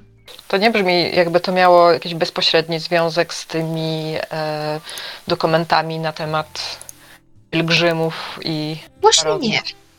No właśnie nie. I wydaje mi się, że y, aspekt, y, aspekt tych książek o czarownicach najwyżej bym powiązała z tym, że y, Leiter kopiował i sprzedawał książki, więc może chciał sobie, może dlatego brał te księgi do domu, żeby po, po cichu skopiować je do kilku wersji i sprzedać za grube pieniądze. Co warto by teraz obadać ten antykwariat. E, Ale dziwi mnie to, że Cecilia coś wcześniej wkopało w stan manii. Nie, to nie będzie mania, przepraszam. To będzie typowe PTSD. A Later jakoś oprzedł się z tym lepiej i dopiero później coś doprowadziło go do zguby. Nawet nie wiem, czy powinnam to łączyć, czy nie. mhm. Szpital w ogóle jest dziwny, bo po pierwsze e, obsługa jest dość staroświecka, muszę przyznać, jak patrzę po metodach. Są bardzo ortodoksyjni do pacjentów i to nie wróży wyjścia im tego przybytku za szybko. Jednak e, podejście psychologiczne i terapeutyczne do pacjentów jest kluczowe niezależnie od ich stanu. A po drugie, w pewnym momencie e, jakiś pacjent z sali obok zaczął się drzeć bez większej przyczyny, ale doktor powiedział, że jest bardzo zdziwiony, bo tam nie powinno być żadnego pacjenta i powiedział, że tam nie ma pacjenta. Ja, mam świe- ja jestem święcie przekonana, że obok był jakiś pacjent, że coś chcieli zataić. Nie wiem. Myślisz, że warto byłoby jednak tam zajrzeć? Znaczy ja się teraz nie wrócę, bo zorientują się, że to ja. Znaczy, no nawet y, nie, nie weszlibyście na oddział zamknięty, no bo on jest zamykany, nie? On jest Stąd nazwa. Stąd nazwa, więc bez y, pozwolenia władz szpitala nikt tam do niej powołany nie wejdzie, nie? Mhm. Albo wezmecie strażników i zabierzecie im klucze. Hmm. Jest to metoda dość ryzykowna, szczególnie, że pamiętaj, y, pacjenci są na oddziale zamkniętym najczęściej dlatego, że są agresywni. Albo ewentualnie są agresywni wobec siebie też. Nie? Mm, ale to się łączy. Jak są agresywni wobec siebie, to na, nagle przestają być agresywni wobec siebie, znajdują sobie obiekt do wyładowania agresji, na, nim le, na niego lecą. Mhm.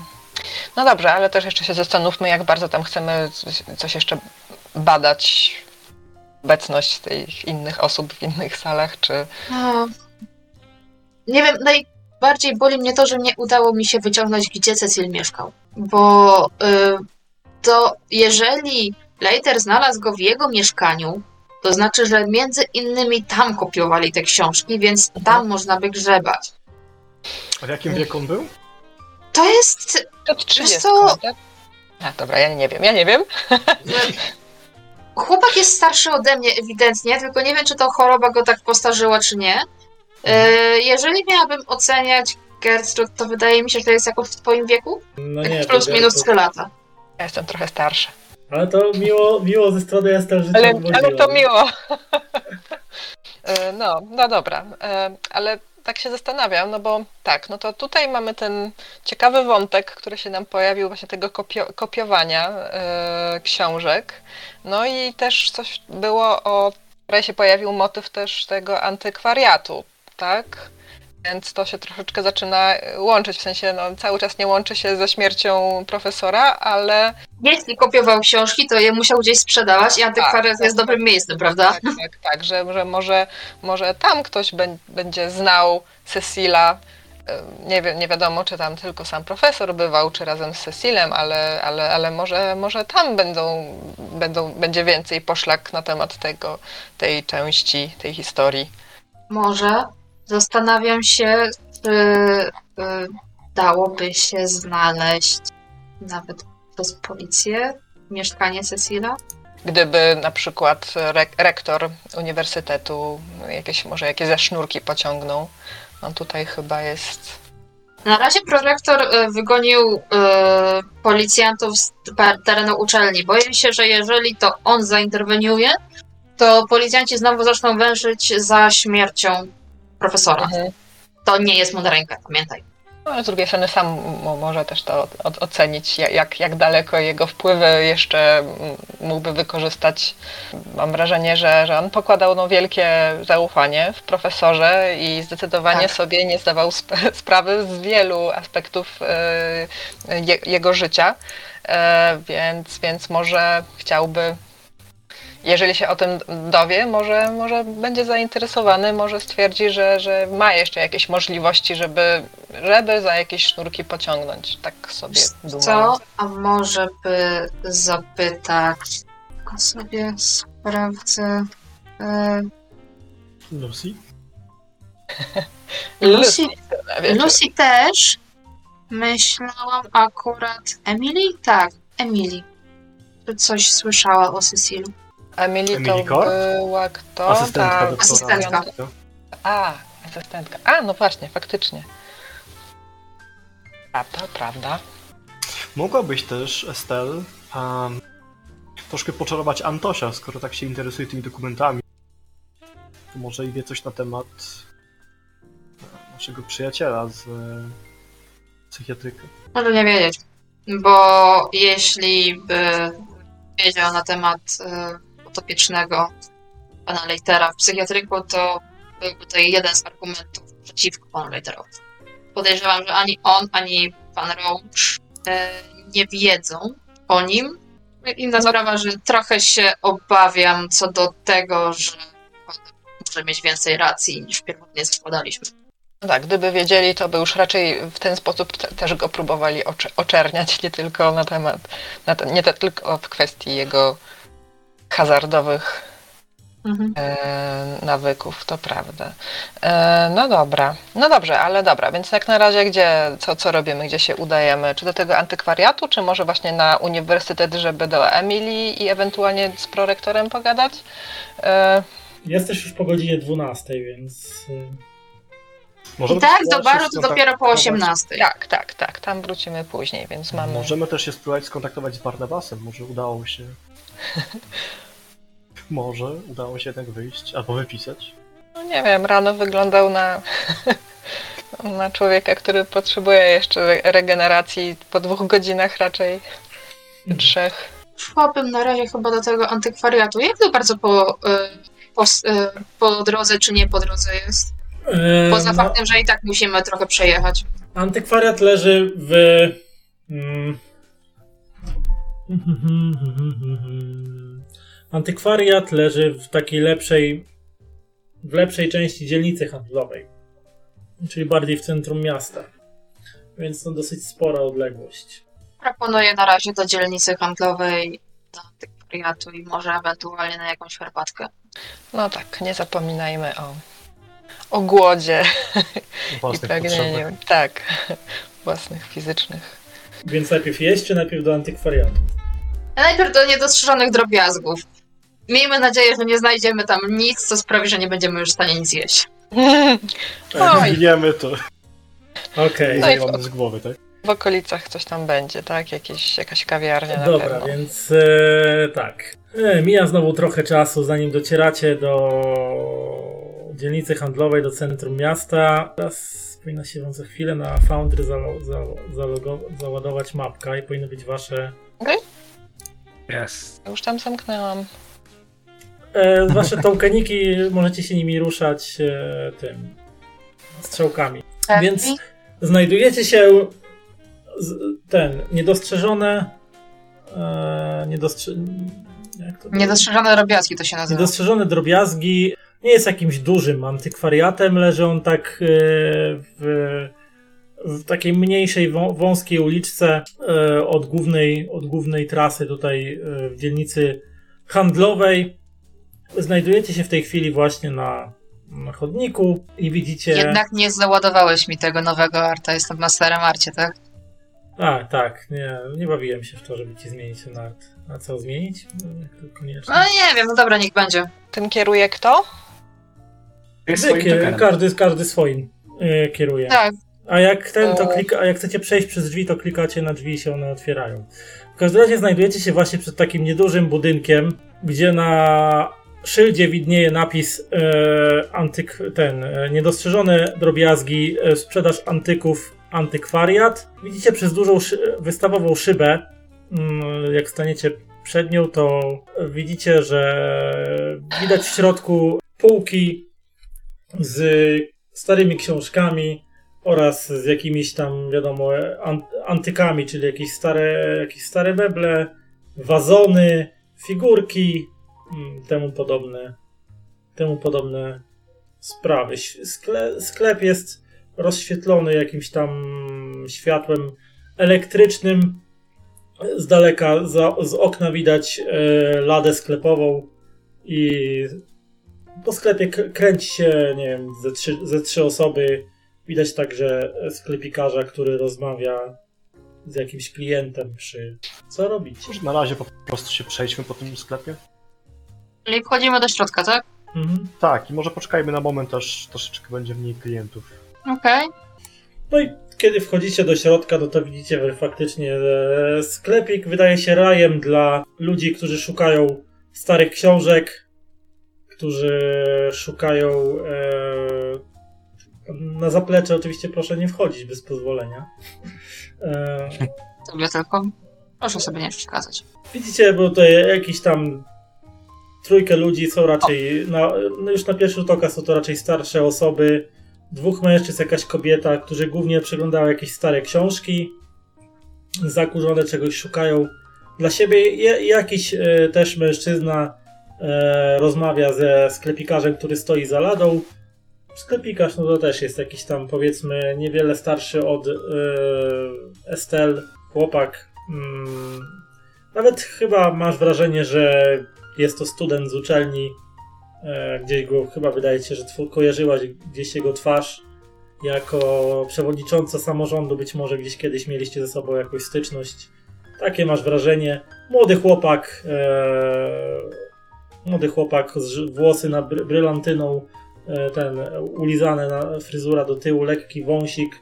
E, ubrany w ten, w kamizelkę, czy w białą koszulkę z takimi opaskami na rękach mieli sprzedawcy, e, plus e, kamizelka, no taki typowy ubiór przeciętnego sklepikarza. Właśnie e, pakuje w papier pakowy jakieś tam rzeczy zakupione przez jednego z klientów. Jak weszliście to przez drzwi, to dzwoneczek zadzwonił, więc na chwilę w oczy wszystkich zwróciły się w waszą stronę, ale zaraz później e, zaraz później klienci wrócili do, do, przeglądania, e, do przeglądania rzeczy. A sprzedawca, chociaż rzucał tam na was co jakiś czas spojrzenie, to y, ciągle tam kończył finalizowanie transakcji z jakimś tam mężczyzną. Nabił na, na kasę należność, e, wręczył mężczyźnie paczkę, podziękował i odprowadził wzrokiem i szerokim uśmiechem mężczyznę, który między półkami e, wyszedł do drzwi i wyszedł na zewnątrz. Tak pokrążę przy książkach też. Co ciekawego mi się zna- rzuci w oczy. E, no tutaj głównie są e, książki, to jest pomieszane, bo masz zarówno e, zwykłą beletrystykę, tylko jakieś tam na przykład, nie wiem, wydania sprzed 10, 20, 20 lat, ale też Aha. zdarzają się jakieś opracowania historyczne, e, widać no, różne, różności wszelakie są tutaj. Od literatury takiej do czytania poprzez jakieś tam, mówię, stare wersje encyklopedii na przykład, jakieś, nie wiem, poradniki, są podręczniki na przykład stare gdzieś tam sprzed 100 lat do, do historii, jakieś pamiętniki, mm, na przykład, Też. nie wiem, z wojny secesyjnej. mm, Będę to. szukać czegoś, co, z czym mógłby mieć pan profesor do czynienia. Na porażkę skazane, czy rzucać? Mm, A co dokładnie byś chciała znaleźć, co by się mogło ewentualnie skojarzyć z profesorem. Czyli pod tym względem, że mógł mieć to w rękach, przypadkiem skopiować i tu sprzedać. Zasy czarownic tak całkiem przez przypadek. Tak, dokładnie, całkowicie przez przypadek. Nie, akurat procesów czarownic Jakieś tutaj nie ma, wiedźmy, a, ale jakieś, jakieś rzeczy, jakieś książki z, z tych czasów, y, jak najbardziej z czasów ojców założycieli, z czasów początków państwa. Mhm. Mm, Może coś Edgara Alana Poe'a. Też są e, wydania, e, też takie jedne z tych, e, chyba, nie wiem, Edgar Allan Poe żył w XIX wieku, tak? Więc e, są na przykład, jest tam e, pierwsze wydanie Kruka na przykład, e, e, jakieś tam opowieści niesamowite też, pierwsze, pierwsze wydania takie jeszcze w twardej oprawie, z, ze zdobieniami na okładce i tak dalej, i tak dalej. Ba, nawet, nawet jest biografia Edgara Allana Poe też można kupić. Okej. Natomiast Tak, e, jak Hunter. nie, Hunter nie, nie raczej nie, nie, nie wygląda na pisarza. W każdym razie mm, mężczyzna z Zalady widzi, że żaden z klientów nie podchodzi do, do Lady, więc wychodzi i podchodzi kolejno do klientów, zadając e, pytanie, czy może w czymś pomóc. I w końcu podchodzi również do Was. Uśmiecha się szeroko, skłania głowę. Dzień dobry Państwu. Mogę, wam po- Siema. mogę Państwu w czymś pomóc? Szukacie czegoś szczególnego? Nie wydaje się, żeby cię, nie wydaje się, żeby się poznawał Estel. Aha, dobra. A, kręcimy się bardziej. Mhm. Rozumiem. Gdyby Państwo czegoś potrzebowali, to e, proszę, proszę wołać, proszę pytać. Na pewno w czymś pomożemy. Może zbierzmy się w trójkę w jakimś miejscu, żeby trochę przedyskutować kilka rzeczy. No właśnie, bo ja tutaj nie chcę znowu improwizować, żeby znowu czegoś nie palnąć. To wyszliśmy pewnie, obeszliśmy ten sklepik i wyszliśmy na chwilę. Wy, Ja wydaje właśnie się, byłem. wydaje się całkiem myślał. zwyczajnym, normalnym mm, antykwariatem. Pachnie starością, z, pa- z Prawie jak papieru miłością. Musimy podjąć kilka decyzji. Po pierwsze, czy próbujemy im wmówić, że szukamy czegoś a może troszeczkę bardziej cennego albo rzadszego? Czy próbujemy w ten sposób z nimi zagadać? A obszedłem też budynek w międzyczasie. Zauważyłem, że z tyłu są e, drzwi do strefy załadunku. Od tamtej strony, że udałoby mi się wejść na zaplecze. Nie wiem, czy nie powinniśmy na początku spróbować właśnie z nimi porozmawiać. To już od was zależy. To byś... Co? Czego tak naprawdę tutaj szukamy? Bo tak zaczęłam dochodzić do wniosku, że mogę chyba nie wiedzieć. Znaleźliśmy w domu profesora. Notatkę, Że- jakiś list. Co to było wtedy? Mhm. Tak. E, Oferta kupna chyba. Tak, że pan A.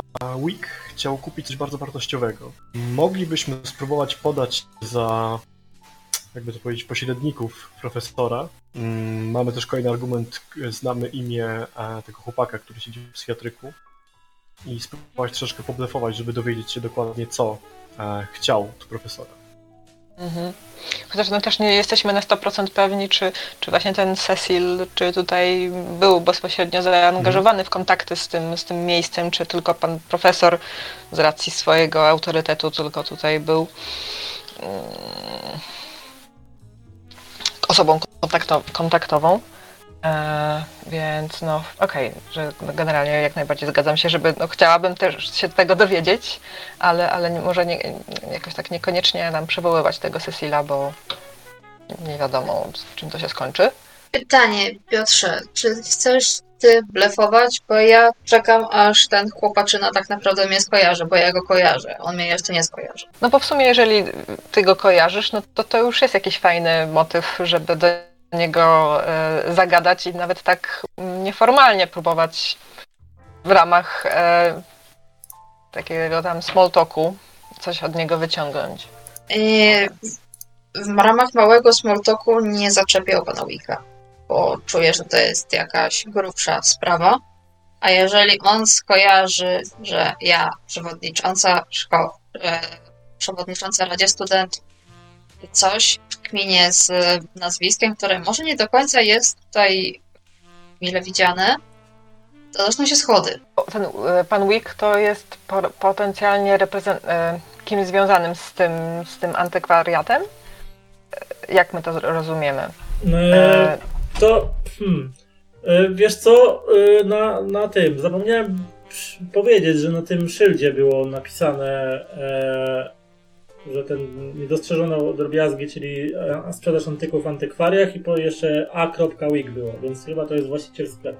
Mhm. Widzicie. Okej. Chyba, że chciałybyście, żebym zerknął na zaplecze, kiedy wy będziecie tutaj rozmawiać z właścicielem. Nie z właścicielem, tylko z tym. Bęciakiem. Czy z, tak, z, z personelem, że tak powiem. Mógłbym spróbować. Wiadomo. Dobra, to mogę spróbować e, coś tam ograć i zaczepić e, chłopaka na dłużej, a ty w międzyczasie faktycznie pomieszkuj. Ale to idziemy teraz. Tak, i może właśnie na, na, na, na obecność, badać y, tego chłopaka na obecność, wizyty wcześniejsze profesora tutaj, jeśli tutaj przechodził. Mhm. Dobrze, w takim razie chyba opuszczę sklep i zobaczę swojego szczęścia na tyłach. Dobra? Dobra. No to plan jest taki, Żuraw, że my go zagadujemy, a w międzyczasie e, Piotr e, taktycznie próbuje się wślizgnąć na zaplecze. Dobra, no to zaczniemy może od Piotra tym razem. Mam też pytanie, co tutaj jest tam z tyłu? Bo ja wszedłem na to zaplecze sklepu. Widzę jakby coś tutaj leżało.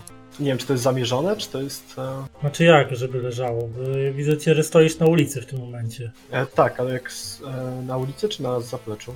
Na ulicy. Jeszcze jesteś... Ty jesteś e, na ulicy, widzę. Bocznej ulicy. Drzwi Jesteś- do piwnicy jest takie jesteś od boku. z tyłu. Tak, Jestem nad napisem drzwi do piwnicy, jest taki... Tak. To jest, e, to jest rysunek latarni. Stoisz obok latarni, A, o, dobra, przepraszam. która się nie nawyk, świeci w tym nawyk. momencie. E, Widzisz no, dosyć szeroki podjazd do dwuskrzydłowej, e, właściwie takiej bramy, która w tej chwili jest e, zamknięta. Zapewne tutaj przywożone są e, jakieś dostawy do tego, do, tego, do tego przybytku i zapewne też są wywożone jakieś tam być może większe, większe towary, kiedy ktoś, ktoś kupi coś większego albo jakąś większą partię towaru, to zapewne tutaj można podjechać pojazdem, samochodem, półciężarówką i sobie załadować to na, na pakę po prostu. Ale w tej chwili e, w tej chwili brama jest zamknięta, no i tutaj jeszcze w tym miejscu, gdzie stoisz, widzisz okienko do połowy zamalowane farbą, mm, które zapewne prowadzi do jakiegoś pomieszczenia. Mhm. Mhm, Dobrze, no to jeżeli korzystając z tego, że zaułek może być troszeczkę pustszy niż ulica, e, chciałbym mo- może pukać, czy sły- słyszę coś, co się dzieje w strefie załadunku, za tymi drzwiami? E, może No są też to- takie drzwi, które nie są całkowicie do ziemi, może tam jakaś szpara, być Znaczy to, to uchylone, taka być- bardziej taka brama prawie, że garażowa, Mhm. taka dwuskrzydłowa, taka uchy, uchylna, nie? Mhm. E, bardziej to tak określił. No i jak chcesz nasłuchiwać, to rzuć na nasłuchiwanie. Okej, to nie wyjdzie. Więc totalnie nic nie słyszysz. No nie. Totalnie nic, cichutko e, Mhm. jest. Ewidentnie w tej chwili nic tam się najprawdopodobniej nie dzieje. No dobrze, ale jeżeli już taki mamy plan, no to chyba spróbuję jak się dostać do środka. No to musisz rzucić na ślusarstwo, Mhm. bo brama jest ewidentnie zamknięta. To szybkie spojrzenie na ulicę, na zaułek, za siebie, w boki. No i przykucam koło bramy. Spróbujmy trzy. O, no to wy, wycia- wyciągnąłeś gdzieś tam z zapazuchy swój zwyczajowy zestaw e, tego e, włamywacza. Albo brama była otwarta. Wy, wy, wytrych. Grzebiesz chwilę przy, przy zamku, e, słyszysz delikatny szczęk zapadek i pojawia się lekka szpara między tymi dwoma skrzydłami. Ewidentnie, ewidentnie się otworzyły. Mhm. Czy przez tą szparę jestem w stanie coś zobaczyć? E, nie, w środku jest zupełnie ciemno. W miarę, e, że tak powiem, cicho, w miarę możliwości takimi drzwiami, jeżeli się da. Próbuję uchylić tylko na tyle, żeby móc się przecisnąć przez tą szparę i wejść do środka. Mm, To odrzuć mi teraz na skradanie się. Czy tam ukrywanie się, bo tam nie ma skradania. Ukrywanie jest chyba. Ukrywanie, ok. No, tak zostawiasz, czy coś robisz z tym rzutem? No chyba spróbuję na te szczęście, tak? E, No możesz forsować to w bardziej sensie. forsować. Właśnie, bo- forsowanie. To, ale jak sforsujesz, to znaczy jeśli ci się nie uda, to e, brama zaskrzypi bardzo głośno i ewidentnie ktoś cię usłyszy e, ze sklepu, że znaczy ktoś usłyszy, że ktoś wchodzi na, do magazynku. Mhm. I forsowanie działało na zasadzie? Że rzucasz jeszcze, Jeszcze raz, raz ale jak się nie uda, no to konsekwencje, nie? No myślę, że jeżeli tak zostawię ten rzut, to i tak ktoś usłyszy bardzo dobrze. A zawsze możesz dorzucić później szczęście, jakby ci niewiele brakło. To też jest dobry, dobre spostrzeżenie. 68. Dużo. Ja Ile mam masz? 30, więc musiałbym wydać aż 38 punktów U. szczęścia, tak? Wie- Wiesz co, zawsze możesz spieprzać teraz. No bo, no bo nie wiem co. No, bo, popy, bo popychasz to skrzydło, żeby wejść do środka, a ta brawa tak robi takie eee, bardzo takie głośne, ewidentnie jest stara i nienaoliwiona. I to skrzypienie nawet usłyszałyście przez ścianę stojąc, y, stojąc ze sklepikarzem i rozmawiając, to nagle usłyszeli takie eee, gdzieś tam z, z zaplecza, więc co Chowaj robisz? się pod latarnią. No myślę, że szybko się oddalam ulicą. No to... Em, Okej, to wracamy. Ty się oddalasz z powrotem ulicą z tego, z tego miejsca, no teraz wracamy do całej reszty. Yy, podchodzicie do, do sprzedawcy, który przy ladzie yy, spogląda na was z ciepłym uśmiechem. Tak? Czy już Państwo coś znaleźli ciekawego? Co? Ja mam takie drobne pytanie, jeżeli mogę. Tak? Proszę bardzo. Służę pomocą. W korespondencji mojego byłego już e, mentora znalazłem list, jakoby pan Wick, który zarządza tym miejscem, chciał coś odkupić od pana Leitera. Mhm. Wiesz może, czy profesor Leiter bywał w tym przybytku? E, czyli jest Pani podopieczną profesora Leitera. Tak, profesor dosyć często tutaj bywał.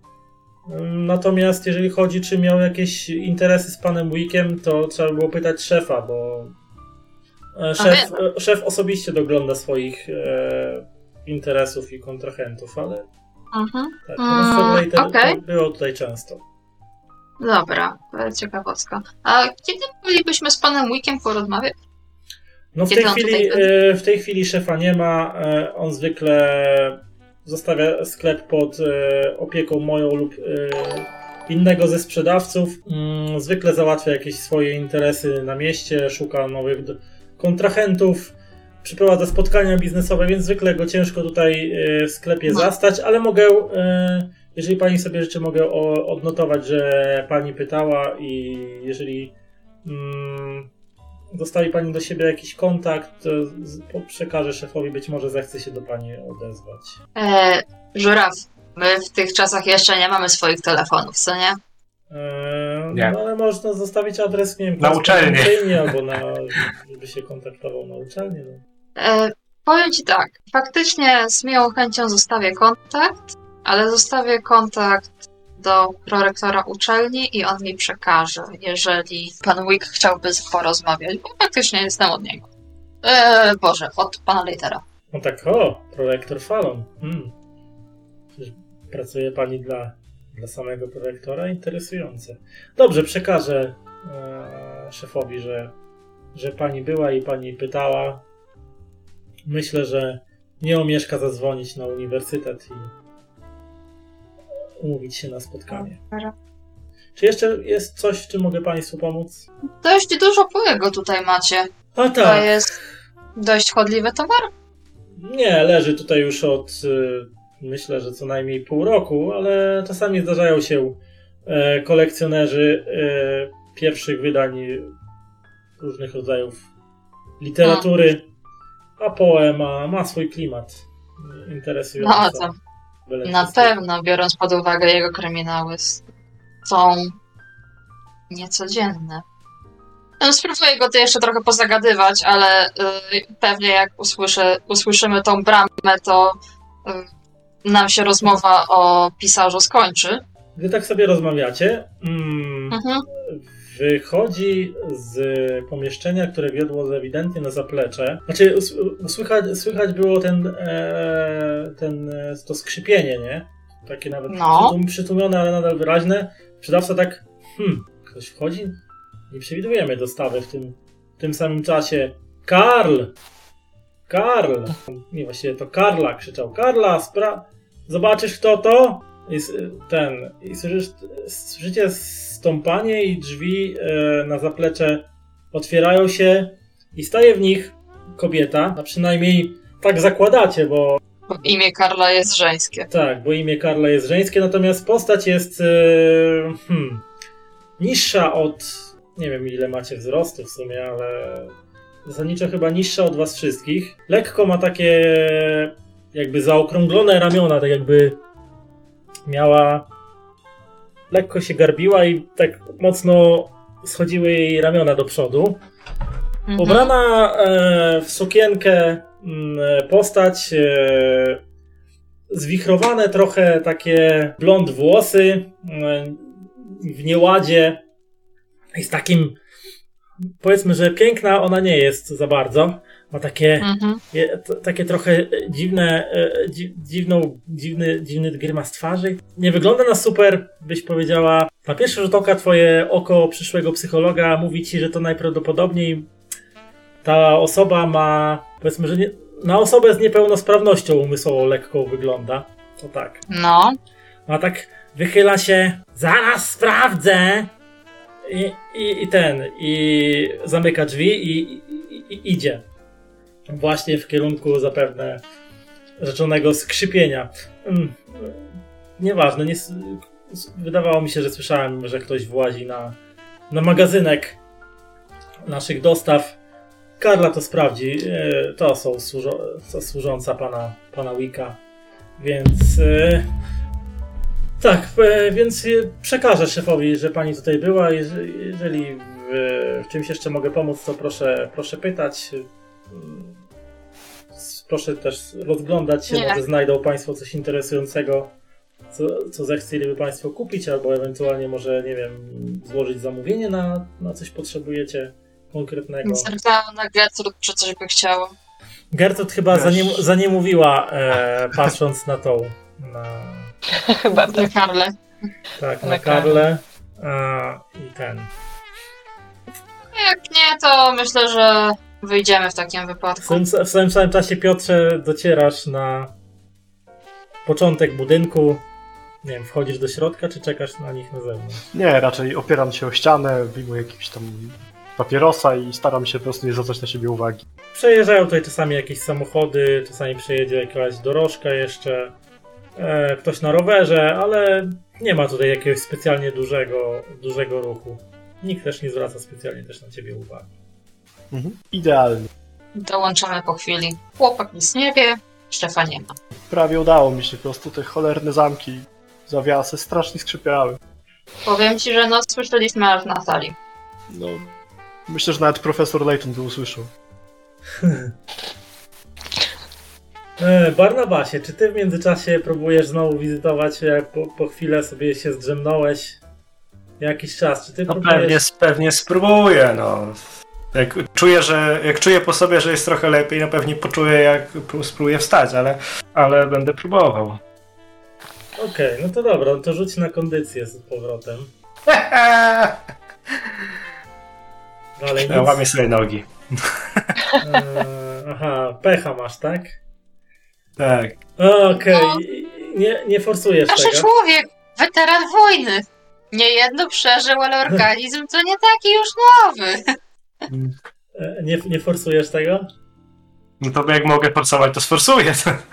E, No to jak, znaczy jak się to, jeżeli to zostawiasz, no to no po prostu ugną się pod tobą nogi i upadając przy, przywalisz e, głową w szafkę, tracąc przytomność, tracąc jedno obrażenie z powrotem. Więc lepiej sforsuj.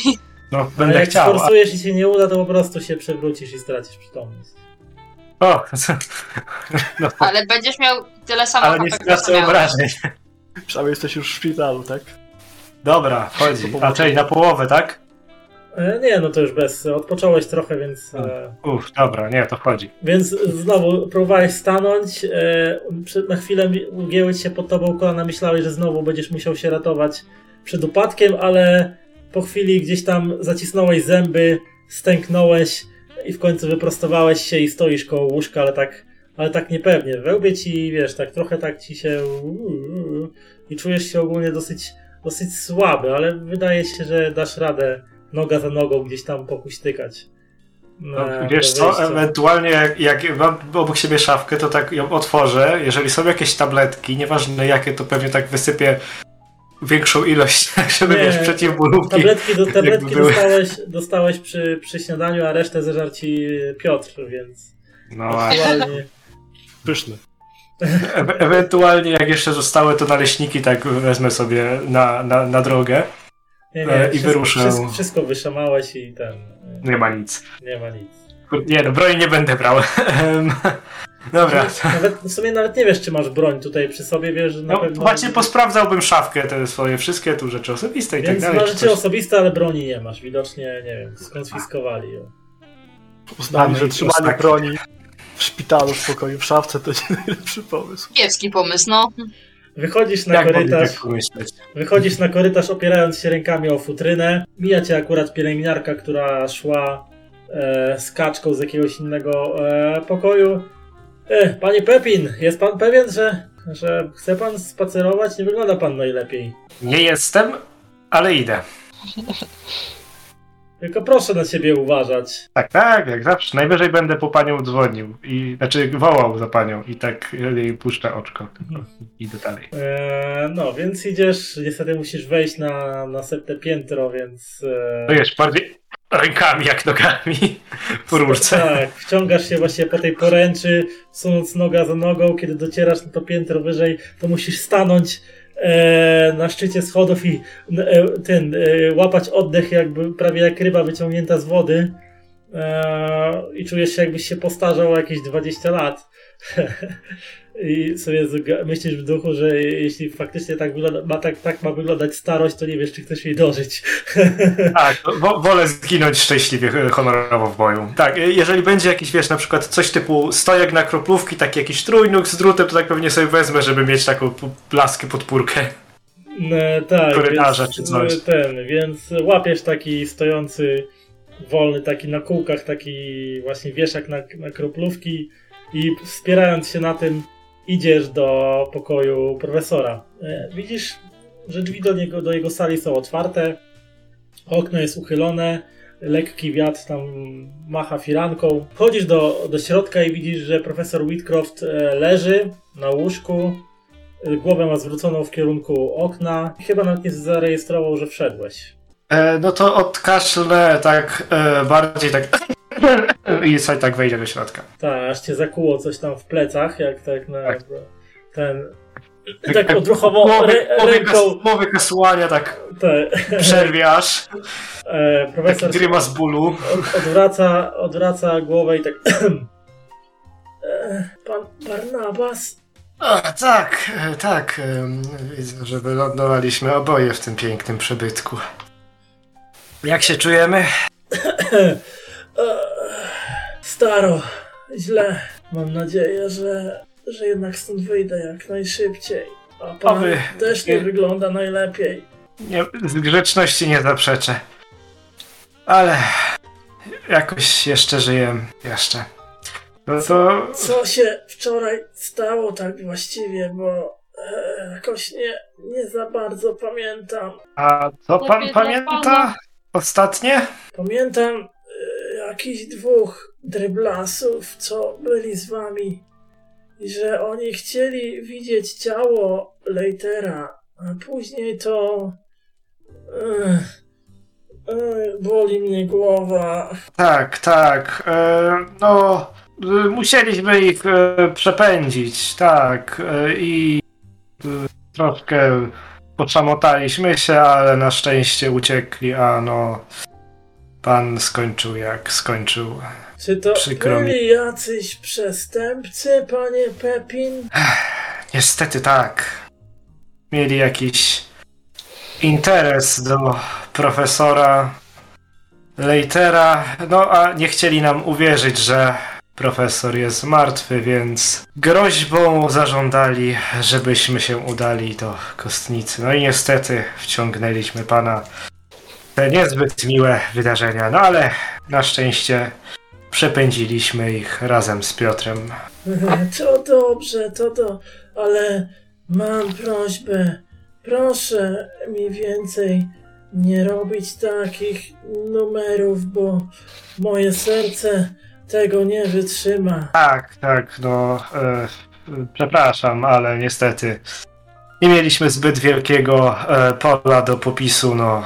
E, niestety nie mogę w mieście chodzić z bronią, nie mogę się bronić tak próbuję splunąć, ale mam kołnierz przed twarzą, więc w ostatniej chwili się powstrzymuję już ze śliną na Czy wardze. nawet, nawet Jęk- masz dosyć Jękiem sucho, bólu. masz dosyć sucho w ustach i taki lekko zdrętwiały język, więc właściwie to nawet za bardzo nie masz czym, nawet żebyś chciał. Tak, więc tak tylko odruchowo e, w, w akcie pogardy chciałem splunąć, ale nie wyszło. E, no i niestety nie miałem szans z dwoma uzbrojonymi, ale kostnicy wzięliśmy ich z zaskoczenia i udało się ich przepędzić. Ale wszyscy żyją, tak? Co z Estel, co z panią, e, jak ona się, Gertrud? Tak, tak, e, wszystko, wszystko dobrze się skończyły. Były, byli u pana rano, ale, ale widocznie nie rozmawiali z panem. Może pan spał, czy jakieś inne leki pan dostał, żeby wypocząć. ta- Więc... Tak, spałem. Teraz dużo muszę spać. Tak, lekarz tak powiedział, że sen dobry. E, I tak właściwie chyba znowu bym się zdrzemnął. Przepraszam, panie Tak, Pepin. To ja e, już pójdę do siebie, też przyda mi się trochę snu jeszcze. Ale dobrze widzieć pana e, tak w lepszym stanie jak ostatnio. I tak tylko kiwam mu głową i e, zdrowia życzę. Również zdrowia życzę, panie Barnabasie, i do zobaczenia. Kuśtykając. Poprawił sobie kocyk na tym i, i znowu. I z- zamknę jeszcze mu drzwi, jak będę wychodził. Za sobą, tak wiesz. No, i, I wracasz z powrotem do e, swojego pokoju. Natomiast e, wracamy z powrotem do naszej trójki. No i co? Co robicie dalej? Bo uzyskaliście informację, że, że pana Wicca niestety nie ma w sklepie, że załatwia jakieś interesy gdzieś tam, nie wiadomo gdzie. I że ewentualnie skontaktuje się z wami później. Jest już popołudnie, Służąca wyglądała jak czarownica. Ona może być, ma, może być, mieć związek z tą sprawą, z tymi dokumentami. No, po prostu wyglądała jak ktoś skrzywdzony przez genetykę. Ale w obowiązku, że jestem słabym detektywem i jeszcze gorszym włamywaczem. więc niewiele się dowiedzieliście tak w sumie. No właśnie. Ciężko, ciężko, ciężko, ciężko idziesz, tak powiem. Mhm. Zastanawiam się, czy nie zrobić sobie teraz przerwy i dopiero o 18 zmówić się e, w barze. Jedyny poszlak, jaki w tym momencie mamy, który możemy jeszcze sprawdzić, to właśnie Lucy Stone. Mhm. Dopytać Emily Cord o tego asystenta. Mhm. Moglibyśmy też pójść do, do Harlanda. A i może jeżeli byśmy powiedzieli mu kilka rzeczy, które się dowiedzieliśmy, to by przychylnie na nas spojrzał. Może by się okazało, że nagle przypomniałby sobie o czymś jeszcze istotnym. Ja Hmm. chciałabym mówić Harlandowi, że pan Leiter kopiował książki i sprzedawał na czarnym rynku, mówiąc szczerze. No No, dobrze, to nie tak słusznie. Aczkolwiek może coś jednak słyszał o tym chłopaku e, psychiatryku. Najpierw To to może- powinniśmy sprawdzić ten bar. No, albo, albo Emily, bo tak coś czuję. Znaczy nie wiem, czy ona coś będzie wiedziała, ale myślę, Mhm. że, że powinniśmy tutaj to się upewnić. Jeśli ktoś, to ona. No, Okej, to gdzie teraz w pierwszej kolejności? chyba do. Emily. Więc wracacie z powrotem na uczelnię. Znaczy ja za jedzeniem jak najbardziej jestem też, ale to w aspekcie przerwy od sesji. E, tak, więc wracacie na uczelnię e, do gabinetu, e, w którym przebywa e, Emily i akurat widzicie ją e, jak siedzi nad rozłożonymi na, na biurku dokumentami i z lupą w ręku coś tam ogląda. No, Ma głowę pochyloną nad, to, nad tą pracą, więc nawet na was, na was w sensie nie zwraca nawet uwagi na to, że ktoś wszedł. Jezu, kobieto, czego ty szukasz? O, e- e- Estel, dzień dobry. E, no, po prostu e, analizuję te, te dokumenty z, od Hobhausa. E, musimy dokończyć przecież tę wycenę dla, dla rodziny Kobów, więc e, po prostu robię to, czego No. Leiter nie zdążył zrobić. Jasne, ale to co mamy, co nie? Bo to czego nie mamy, to chyba, że coś się znalazło. Nie, nie, nie, nic się nie znalazło, a wy jak tam postęp w pracach? Znaleźliście coś? Dowiedzieliście się Znaleźliśmy dużo ciekawostek o, panu Lejterze, ale zero dokumentów. No niedobrze, to bardzo niedobrze, ale co, co, co takiego ciekawego się dowiedzieliście? W sumie powiedz mi, tak przymknę jeszcze drzwi za nami, bo może będziesz coś bardziej wiedzieć. E, wiesz coś o chłopaku, którego e, profesor otrzymywał? Profesor kogoś utrzymywał i nic mi o tym nie wiadomo. Nie wie... Z tego co mi wiadomo, nie miał tu żadnej bliskiej rodziny w Arkham. Też mi się właśnie wydawało, a po prostu e, krążąc po domu profesora znaleźliśmy e, list ze szpitala i tam profesor utrzymywał niejakiego Cecila Huntera. Mówił ci kiedykolwiek takie nazwisko? Cecil Hunter? Hmm. Wiesz co, Estel? Wydaje mi się, ale musiałabyś potwierdzić tą informację u prorektora, że był kiedyś taki student mm, e, na uniwersytecie, który się tak nazywał, ale coś kojarzę, że go wywalili. Ale mówię, Okej. myślę, że Fallon by wiedział więcej na ten temat. Dobra, to jest w sumie ciekawy trop, bo myślałam, że to jest ktoś z jego rodziny, szczególnie, że Cecil, jak do niego wpadliśmy na wizytę, to mówił o panu Lejterze Perwujek. Ale dobra, jeżeli student, to sprawdzę. To mówię, zapytaj. Zapytaj go, bo ja nie, nie znałam nigdy, nie widziałam nigdy Slatera, żeby w towarzystwie żadnego chłopaka. Mm, Mhm. Dobra. Dobra, no to tyle cię w sumie chciałam zapytać. Nie, nie mam dalej e, dokumentów, które zaginęły. To niedobrze. To bardzo niedobrze. Mam wrażenie ogólnie, że krążymy bardziej po życiu prywatnym pana Leitera i do niczego nas to nie prowadzi. E, Wydaje mi się, że to się skończy jakimś sromotnym skandalem, a wtedy mm, będzie, Ehe. będzie nieciekawie. Aktualnie będzie mieć dużo problem. Ale dobra, w każdym razie dzięki śliczne za... A powiedz jeszcze, Emily, czy, czy, czy mm, robisz czasami zakupy w, jak to się nazywało to miejsce? Y, Niedostrzeżone drobiazgi. drobiazgi. Niedostrzeżone e, drobiazgi. w tym antykwariacie w centrum? Mhm. Tam dla waszej, dla twojej pracy jakieś ciekawe, ciekawe rzeczy się czasami znajdowały, czy... Kupiłem tam kiedyś e, pamiętniki jakiegoś żołnierza z wojny secesyjnej. Mhm. Mm, Interesująca, interesująca lektura, ale raczej nieczęsto tam bywam. Ogólnie nieczęsto bywam gdziekolwiek. Tak szczerze mówiąc, i tak się uśmiecha, tak trochę e, zakłopotana chyba. Mhm. No dobrze. Dobra, opuścimy chyba takie empatko już Emily, żeby nie przeszkadzać jej za bardzo. Więc Jeśli Cecil był studentem, to archiwa będą miały na, na jego informacje. Ja bym poszła do archiwum uczelnianego. Myślę, że też hmm, albo archiwum, albo sam dyrektor, albo... Prorektor. A na razie archiwum. Ale myślę, że archiwum to dobre miejsce, żeby zacząć. okej, no to jak idziesz do archiwum, to rzuć mi na korzystanie z bibliotek. I z kością premiową. Że wiesz mniej więcej Jest czego umiejętność? Jest taka umiejętność, nawet mam w to zainwestowane trochę. Library use, faktycznie. Ja też, ale nie za dużo, jak na mnie. Jak na bibliotekarkę. Eee, nie, nie weszło mi niestety. Ale jeżeli wy chcecie, to też rzucajcie. No, rzuciła, a co? No nie wiem, czy moi... mogę spróbować, może mam warto. 20% tylko, więc. To jest 2D100? E, bo kość premiowa jest, czyli ten e, jakby niższy z dwóch rzutów teraz bierzesz. E, u mnie nie wchodzi. Kurde, blisko. Mogę użyć szczęście. 10 możesz palić. Właśnie myślę, żeby użyć mojego szczęścia. Ewentualnie forsować możecie chyba, tylko nie wiem. U mnie to daleko. Nie, bo nas spalimy chyba te archiwa. Ale nie, forsowa- forsowanie można. To nie, nieważne jak daleko, nie? Więc co, Tylko- forsowanie można, A, tylko okej. zastanawiam się nad konsekwencjami. Oddam się- szczęście. 10 punktów. Książka E, spadnie ci na łeb i dostaniesz ranę. Nie. I będę leżeć na łóżku obok, tak. Tak.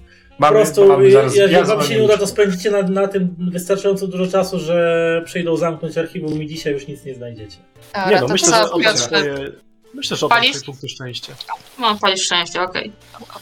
Więc o dziwo, e, mimo tego, że Estelle powinna się w miarę orientować e, w tych papierach, ale dzięki Twoim e, wskazówkom, gdzie ewentualnie szukać, pierwszemu udało się natknąć na informację, na kartotekę właściwie Cecila Huntera, udało się natknąć Piotrowi, więc Piotrze gdzieś tam z przepasnych szuflad pełnych kartotek starych studenckich, jakiś tam kronik, wyciągasz kwity E, właśnie niejakiego Cecila Huntera i okazuje Myślę, się, że, że to był... bardziej, bardziej wyglądało po prostu, o tutaj fajna książka, jakiś fajny dokument, sobie to wyciągałem. taki skoroszyc, taki taki tekturowy w środku mhm. po prostu e, informacje i duża, wielka taka pieczątka na kartotece Expelled, czyli wydalony, nie? E, Cecil Hunter został, był studentem Wydziału Historii e, i e, został wydalony ze szkoły z z dokumentów wynika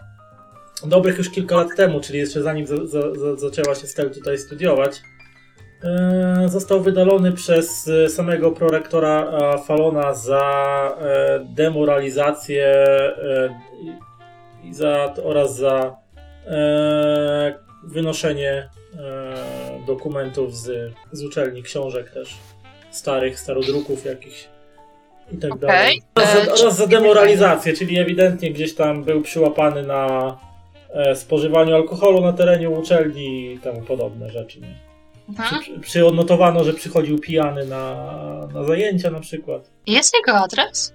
Tak, jest tam jakaś Park Lane 34, nie? Okej, okay. dobra, mamy. To jest... To szczegółowe notatki, czy nie szczególnie? Jeszcze raz? Czy to są szczegółowe notatki, czy bardziej takie ogólne zapiski? E, znaczy to jest po prostu cała jego kartoteka studencka, wykaz ocen, no uczył się tak e, mocno przeciętnie, są tu różne skargi e, pisemne wykładowców na niego, jakieś tam podpisane na przykład przez prawdopodobnie, nie wiem, woźnego czy osoby pilnujące budynków, że gdzieś tam łapano go na przykład spożywającego alkohol na terenie uczelni, no i tak tam no ogólnie zastanawiałam raczej, się... Ra, raczej naganne zachowanie, nie? Bardziej zastanawiałam się, które książki wynosił. A wynosił książki, no ogólnie jakieś starodruki, historyczne przede wszystkim. Mm. E, część, część, zosta, część, od, część została odzyskana, ale został wyrzucony właśnie przez to, że najprawdopodobniej sprzedał kilka, e, kilka sztuk okay. książek. I one zniknęły po prostu z uczelni, e, został złapany na tym, że on je wyniósł y, i w sumie dostał wtedy dyscyplinarną wydalenie z uczelni. Podpisane przez prorektora Bryce'a Fallona.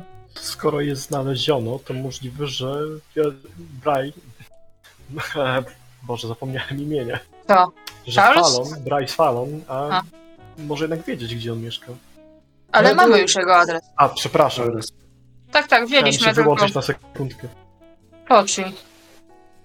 A co? Też myślisz o tym, żeby do niego pojechać? Myślę, że to najlepsze, co dzisiaj znajdziemy, że tak powiem. Wreszcie mamy coś bardzo porządnego zamiast... E... Jakiś konkret. Wreszcie mamy cokolwiek.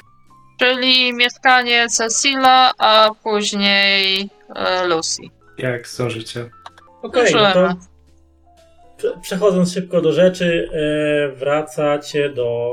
Znaczy, wychodzicie z uczelni i udajecie się na, pod adres widniejący w, w kartotece. Mm, jest to nie najlepszej dzielnicy miasta, raczej takiej biedniejszej. Kamieniczka taka czynszowa, e, są tu liczne, liczne mieszkania. Słych, już jak wchodzicie e, po schodach na górę, no to słychać jakieś tam, nie wiem, kłócące się małżeństwo, płacze jakieś dziecka, mm, na korytarzu czuć smród przetrawionego alkoholu i, i uryny. No, ogólnie nie jest to ewidentnie dobra, dobra dzielnica. Zapewne też wynajem takiego mieszkania należy do jakichś e, najbardziej kosztownych.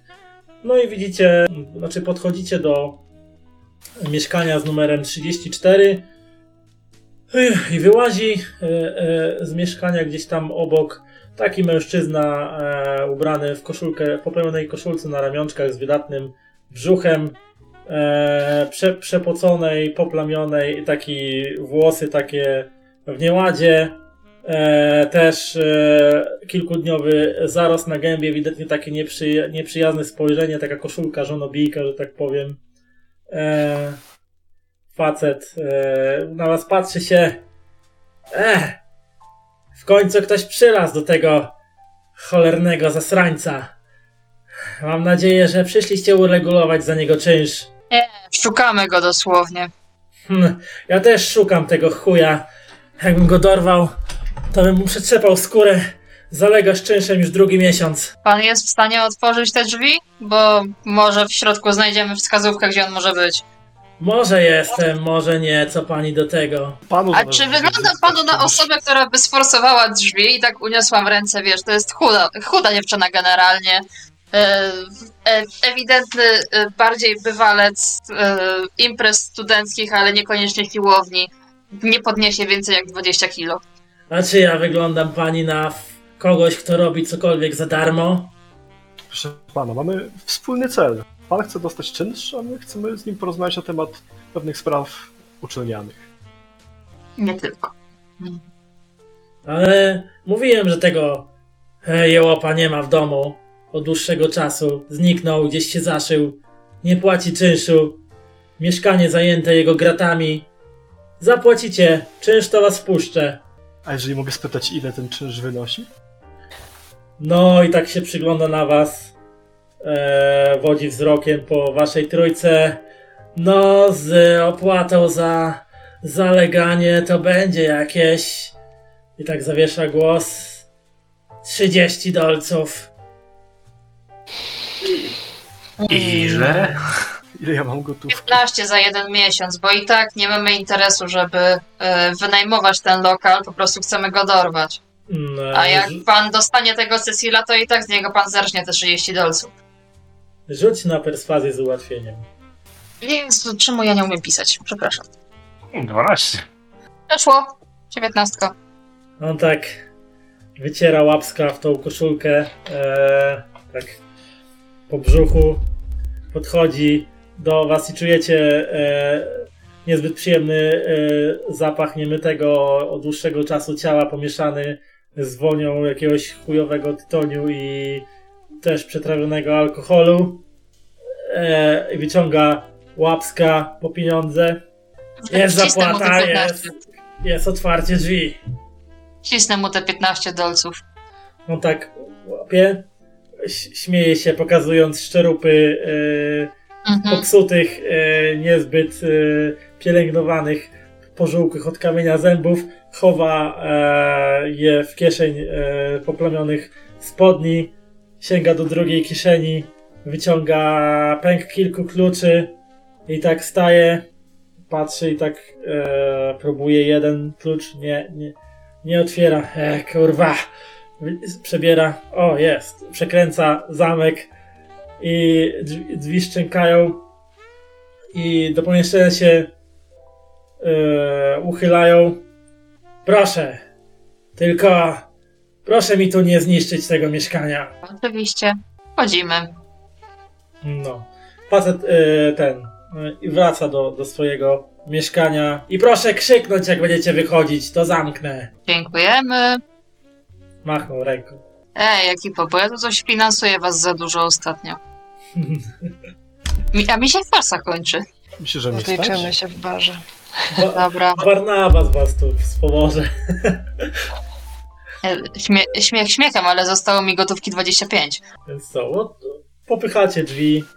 E, no i co, mieszkanie jest e, ciemne, e, okna są zasłonięte. Pierwsze pytanie, co tu jest w dawno nie, dawno nie było wietrzone. No tutaj jest wiesz ciemno, więc niewiele widzisz. Widzisz jakiś zarys jakiegoś chodnika, jakiegoś stołu gdzieś tam tego i widać zasłonięte są okna. Czuć zaduch. Odsłania nie? E, Przechodzisz przez pokój mm, i y, ki- kiedy wkraczasz głębiej, no to na przykład czujesz pod stopami, że depczesz po jakichś kartkach.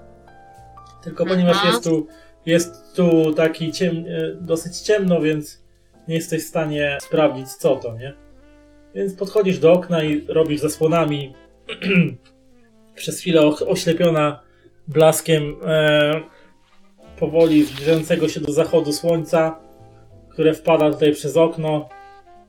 W świetle tego e, słonecznego e, światła widzisz, że ogólnie mieszkanie Cecilia Huntera nie jest jakieś, to jest taka kawalerka e, duży pokój z segmentem e, kuchennym, gdzie e, widać e, jakieś resztki niedo, niedo, niedojedzonego jedzenia na blacie tego kuchennym, brudne jakieś naczynia e, umieszczone e, na stosiku e, w takiej w dużej, dużej misce do, do, do mycia. E, jest tu stolik, jakieś krzesła. E, wszystko, jest, e, wszystko to jest obsypane rozsypanymi kartkami. Większość z nich jest pomazana jakimiś hmm, bachomazami, które nie wydają się mieć żadnego, żadnego sensu, jakby jakieś dziecko to rysowało, ale pomiędzy nimi widać też e, na przykład kartki, w których e, są mm, bardzo ładnym takim pismem stylizowanym na, staroda na, sta na starodawne e, ten na starodawne odręczne pismo są na przykład e, fragmenty e, jakichś ksiąg po łacinie, e, fragmenty na przykład e, ewidentnie na przykład widzisz, że gdzieś to w rękę ci wpada kartka gdzie jest napisana fragment e, jakiegoś wiersza e, Poego, które do złudzenia przypomina wyglądem kartkę z e, książki Poego, którą widziałaś w antykwariacie. Ogólnie widać, że po prostu naj... są też jakieś rysunki takie m, przedstawiające na przykład, nie wiem, jakieś ryciny ze starodruków, które wyglądają jakby faktycznie pochodziły e, z tych starodruków ewidentnie wskazuje na to, że Cecil Hunter e, lubował się w fałszowaniu rzeczy po prostu. Mhm. I był całkiem uzdolnionym artystą fałszerzem. No cóż, chyba szukamy w takim wypadku e, czarownic Arkham. Możliwe też, że będą jakieś listy e, z kore- korespondencji z profesorem. Korespondencję jak najbardziej. Mm, korespondencji z profesorem nie, nie znajdujecie, natomiast znajdujesz. A właściwie to rzućcie mi na spostrzegawczość. Znajdujesz sznurek. Ja chyba wejdzie każde tam. Na pewno dwunastka wchodzi. Bez niczego. Moja dwunastka. Bardzo ładne zdanie. Na połówkę nawet. Więc y, znajdujesz y, między tymi wszystkimi rozrzuconymi papierami rachunek z niedostrzeżonych y, drobiazgów, znaczy właściwie rachunek. Jest to y, zrealizowany weksel wystawiony na nazwisko Cecil Hunter, po, podpisany przez samego a.wick Mhm. na okrągłą sumę jakichś 200 dolarów. Czyli sprzedał tam coś, tak? Hmm. Ewidentnie e, Cecil Hunter coś sprzedał do antykwariatu. Kiedy? No, we wrześniu. W połowie września, czyli Dwa tygodnie temu. no gdzieś tak. Czekaj, a Nawet ponad dwa tygodnie w sumie trochę. odświeżcie mi pamięć. Cecil, wedle tego, co mówił pan Murzyn na recepcji, ile czasu tam przebywa? E, dokładnie nie było mowy, e, wam nie powiedział dokładnie o kiedy trafił, ale No ale kwestia ostatnich tygodni. że gdzieś w Jakoś ostatnim tak była mowa. Więc to mogło być tuż przed, teoretycznie nawet. Mhm. A czy tutaj też znajdujemy, no bo z tego co pamiętam z psychiatryka, że to pan, pr- profesor go znalazł w swoim mieszkaniu w tym stanie załamania nerwowego i że go tutaj sprowadził do szpitala. Mhm. Czy tutaj w tej przestrzeni widać jakieś e, oznaki, jakieś właśnie jakiegoś szaleństwa, jakieś, jakichś dziwnych aktywności, które by nawiązywały do tamtego? A wszedł Wydarzenia? ci, rzu- wszedł ci rzut na spostrzegawczość? E. E, E, no mi nie. To jest spot wchodzi. hidden, tak? Czy tak, inny? tak, tak, tak. Okej. 99. Mm, To nic absolutnie tutaj nie widzisz, co by mogło sugerować. Ale sam powiedziałeś, że jakieś bohomazy są. Tak, no tak, są takie jakieś bohomazy, które nie wiadomo, co mają oznaczać, czy to jest jakiś... To jest po podłodze czy po kartkach? To jest po, po, po kartkach, ale tak jakby nie przejmował się tym, że jedna kartka mu się skończyła i rysuje po następnej. Mhm. E, zasadniczo, no, są to jakieś maziaje różnego rodzaju, jakieś znaczki. Nic, nic to sensownego nie przywodzi na myśl, nie? A czy jakaś szafka albo biurko ma w sobie zamek? Może jakaś... E, No jest to jakaś komoda taka z szufladami, e, jest szafa taka na ubrania. a czy coś jest zamknięte, albo czy coś się rzuca w oczy? Mi też rzut nie wyszedł, od razu powiem. No to nic ci tutaj też nie Mhm. Mogę szukać dalej po swoim rzucie, czy nie do końca?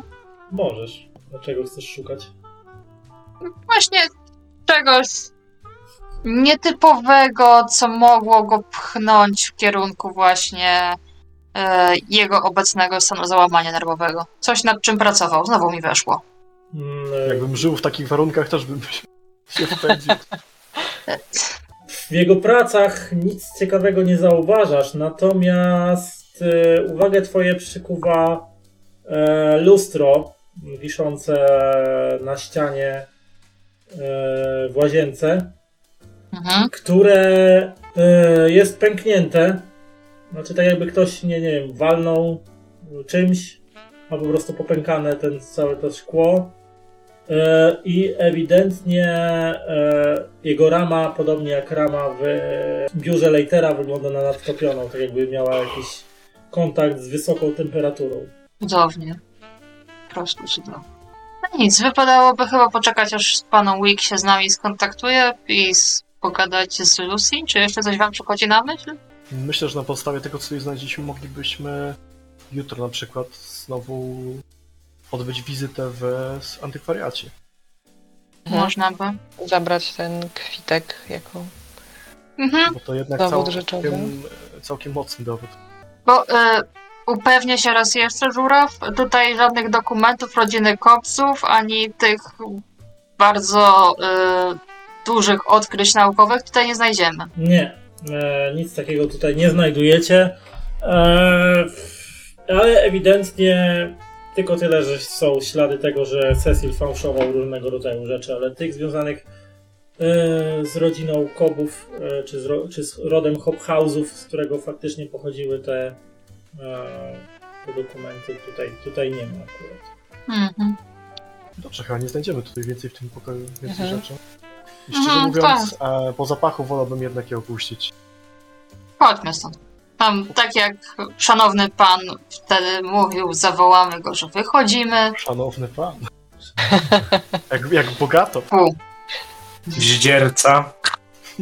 i znikniemy. Okej, więc e, wychodzicie, e, wołacie szanownego pana, który zamyka drzwi od mieszkania.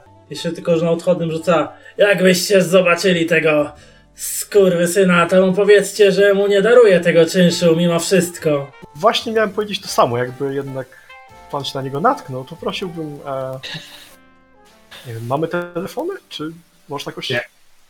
Do uczelni. No telefon na uczelnię sobie można podać. To prosiłbym na ten numer. e, Albo powiadomić kogoś e, z władz uczelni. Dalej, dalej teraz numer już. Zobaczymy, zobaczymy. Do widzenia. Co przyjemny koleżka. I ten, e, i wychodzicie. E, Barnabasie, wrócę jeszcze do ciebie na chwilę. Mhm. Kiedy wracałeś e, do pokoju swojego od profesora, Whit, znaczy od doktora Whitcrofta, schodzisz schodami i widzisz, że na końcu korytarza z pielęgniarką rozmawia jeden z mafiozów. Eee, wiesz co? Stoi do ciebie bokiem, więc e, nie widzicie. Mhm. To jest ten, e, któremu nic się nie. Kojarzę, że to jest ten, któremu nic się nie stało, czyli ten, który po prostu uciekł stamtąd. Prowadzi jakąś Mhm. rozmowę z pielęgniarką, która gdzieś tam coś mu potakuje i.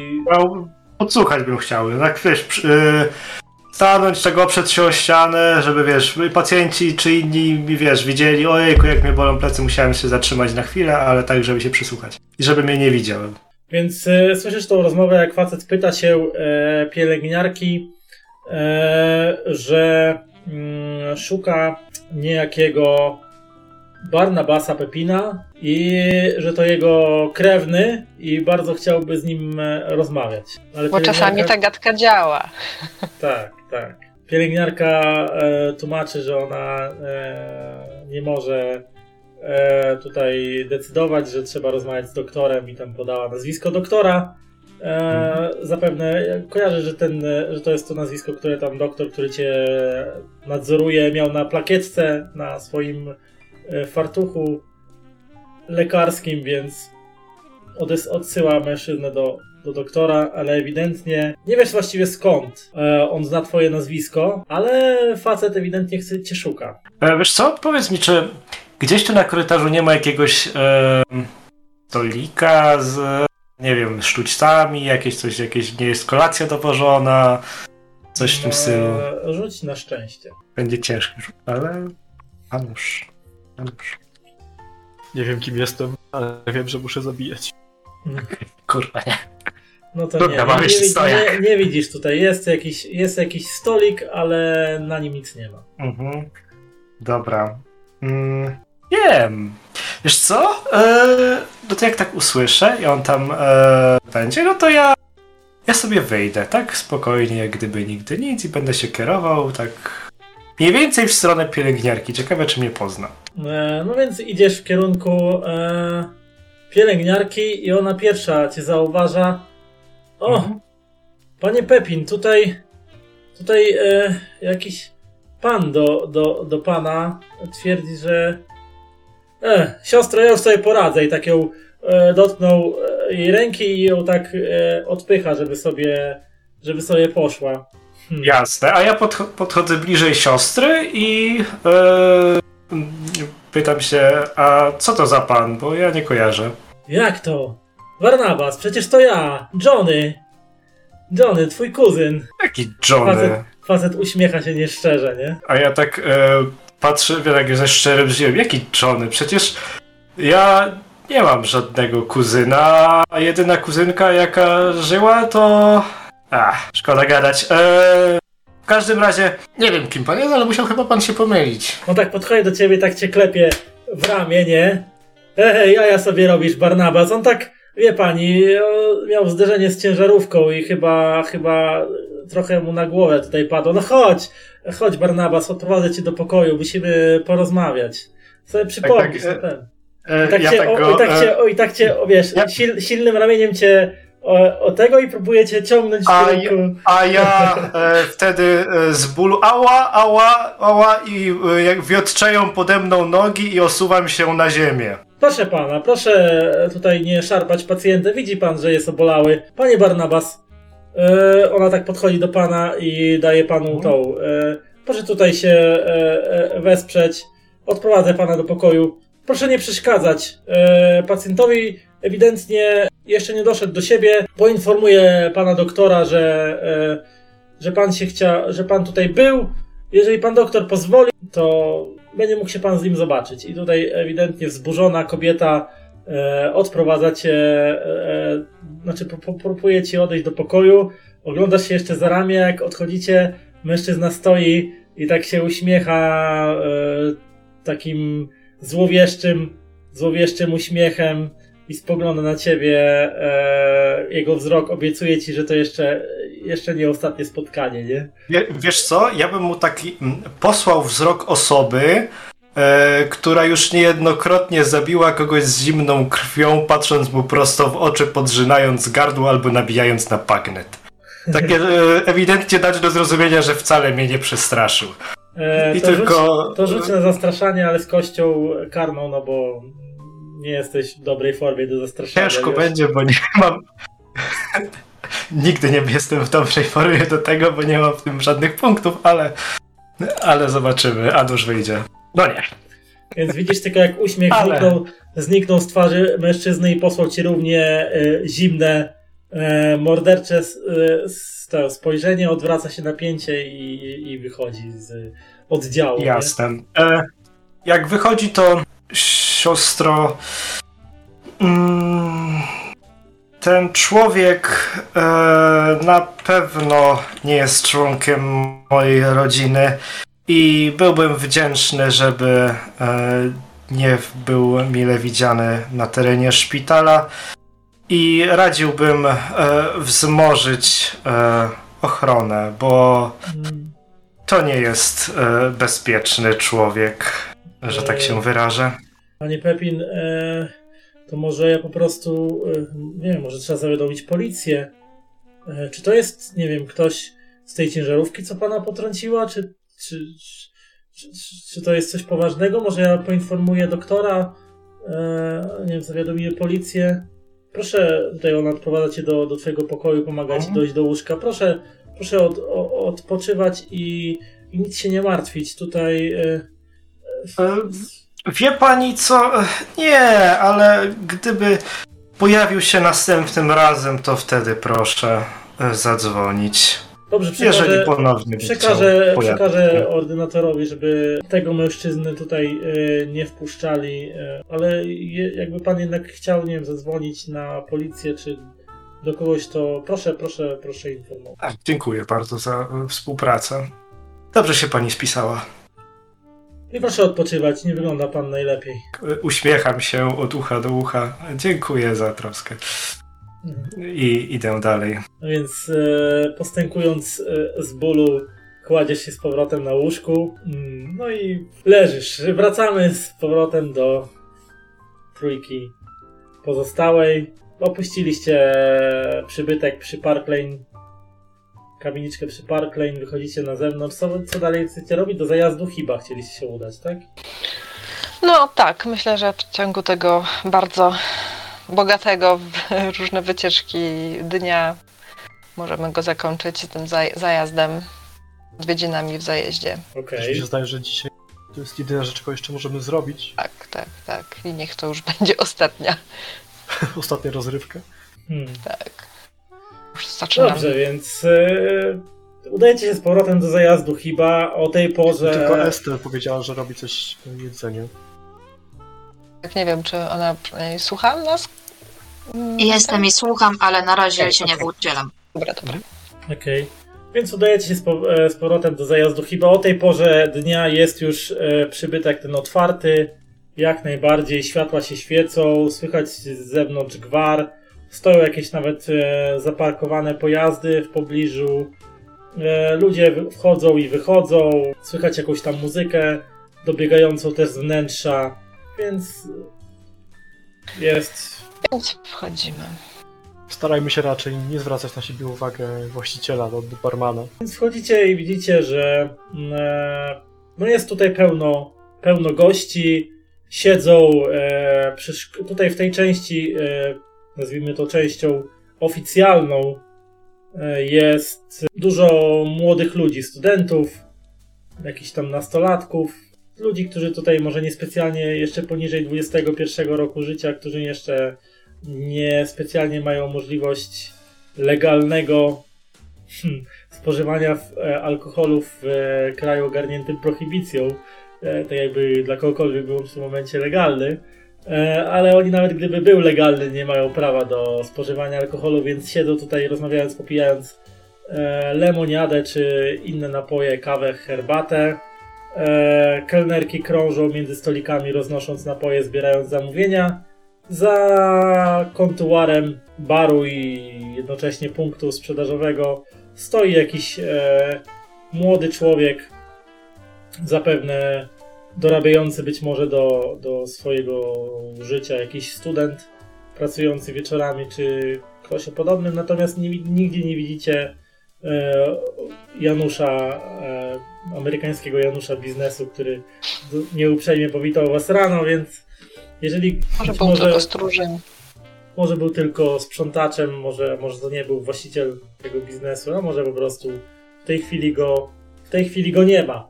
Ty Piotrze, wiesz, że w tym zajeździe funkcjonuje druga część, lokal nieco bardziej zamknięty dla powiedzmy wtajemniczonych, gdzie można napić się nieco innych rzeczy niż, niż tylko kawa, herbata czy lemoniada, więc czy sok, więc trzeba się po prostu udać w głąb budynku i szepnąć, tej szepnąć konkretne hasło komu trzeba, żeby drzwi zostały otworzone i Myślę, że wiem komu wiem co powiedzieć. tak, no byłeś tutaj już wielokrotnie, no bo lubisz napić się piwa, czy czasami czegoś mocniejszego, więc żeby dostać się do takich trunków, no to musiałeś się jakoś dowiedzieć, jak to, jak to można zrobić, nie? No to podchodząc do baru, e, myślę, że tam jakieś podwójne puknięcie w blat. Małe skinienie głową do barmana. Wszyscy wiedzą o co chodzi. No to ten e, facet ki, kiwa ci tylko głową i wskazuje ręką w kierunku e, dalszej części budynku, gdzie się wychodzi na, tak jakby na zaplecze.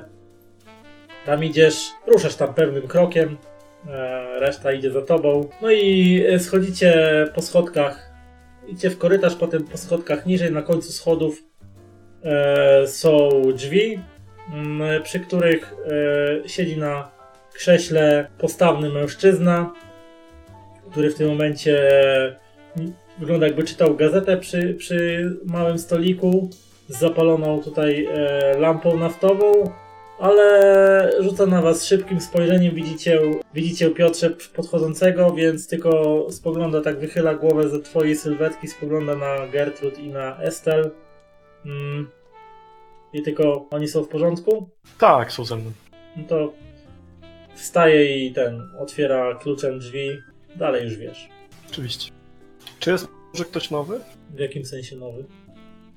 Czy jakaś nowa twarz się pojawiła? Nie, to jak- kiedy tam wchodzisz, to to jest wejście do takiej sali, mm, która kiedyś być może była tutaj po prostu piwnicą pod zajazdem, ale została przerobiona na e, część dla klientów. Są tutaj też Mhm. poustawiane stoliki, jest tutaj ciemniej, bardziej tak nastrojowo, są jakieś tam powiedzmy takie przepierzenia pod ścianami, które pozwalają zdobyć nieco więcej e, prywatności. Przyciemnione lampki e, naftowe stojące na stolikach. E, jakieś miejsce bardziej z boku. sylwetki takie ludzi przy, bardziej takie skurczone. Tutaj się spotyka różnego rodzaju, różnego rodzaju ludzi, od tych zwykłych obywateli, którzy po prostu chcieliby się napić czasami e, cego, czegoś mocniejszego, ale tutaj wiesz doskonale, że można tutaj też spotkać przedstawicieli e, ludzi Mniej respektowalnych obywateli. Ta, tak, mniej, mniej tutaj poważanych obywateli, ludzi, którzy, z którymi najlepiej nie zetknąć się w ciemnym zaułku oko w oko. Ludzi trochę podobnych do tych dwóch, z którymi mieliście do czynienia e, po wyjściu z domu Charlesa Leitera. Jest tutaj też oczywiście osobna e, e, załoga, e, która osobna część po prostu pracowników, którzy są oddelegowani do obsługi tych klientów i kiedy mm, zasiadacie przy jednym ze stolików, po dłuższej chwili nikt tak właściwie na was za specjalnie nie zwraca uwagi, każdy, ludzie są zajęci własnymi sprawami, własnymi rozmowami. Ktoś do was podchodzi, jakaś e, młoda dziewczyna z pustą tacą, przy, taką przytrzymaną przy, e, przy, przy piersi i coś podać? Dla mnie chyba będzie to co zwykle. A dla was? Pani kelnerka będzie wiedziała, co dla ciebie, y, co to jest to, to co zwykle znacie się? Mam No. nadzieję. Ona kiwnęła głową, no to kojarzysz ją. Okej. Jeżeli ją No. kojarzę, czy to jest y, ta, której szukamy, że tak powiem? No właśnie. Nie, to wydaje znaczy, ci że się, nie. że, wydaje ci się, że ona ma Ona na jest na imię- urlopie, dobra. Wydaje ci się, że ma na imię Marta, ale, Mhm. e, ale na 100% nie jesteś pewien, bo zasadniczo jakoś tak niespecjalnie wdawałeś się w jakieś gadki z, z obsługą. Znaczy, jeśli przychodziłeś tutaj, to albo po prostu sobie coś wypić i posiedzieć w spokoju, albo nie wiem, załatwiać sobie jakieś robótki na mieście. Mhm, Więc jasne. E, przepraszam, mm, szukamy... Szukamy Lucy Stone. Lucy- Podobno jest teraz e, na urlopie, tak? Hmm. Nie, miała ma być to 19. 18. Od 18 miała być. A, przepraszam, miała być o 18. Mhm. E, Lucy, e, tak, Lucy obsługuje drugą część sali, a powiedzieć jej, że jej szukacie? Ale tak, jeżeli to nie problem, to poprosiłbym. Zastanawiam się, żeby w sumie w takim wypadku do niej nie pójść, bo mówisz pewnie o tej części oficjalnej, co nie? Nie, po prostu tutaj ta sala też jest dosyć duża, więc y, jest podział jakichś po prostu stref.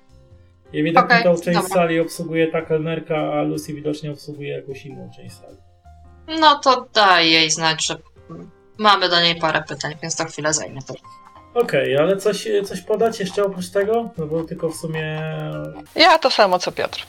A ja będę jednak dzisiaj grzeczną dziewczynką. Więc kelnerka skinęła tylko głową i y, poszła realizować y, wasze zamówienie. Mija dobrych kilka minut i do waszego stolika podchodzi Młoda kobieta już. To może zanim podejdzie, przegadajmy, o co chcemy ją spytać, jak chcemy w ogóle zacząć tą rozmowę. Jakieś pomysły? Właśnie, żeby jej nie przestraszyć. Już nie Pana powiemy, Leitera. Leiter umarł, nie wiem, mów co wiesz. Nie, u pana Leitera badamy sprawy, którymi się zajmował. Ponoć mieliście dobry kontakt, coś takiego. Więc y, podchodzi do was, do waszego stolika e, atrakcyjna, dobrze zbudowana młoda kobieta e, po dwudziestce, e, która ma włosy utlenione na blond.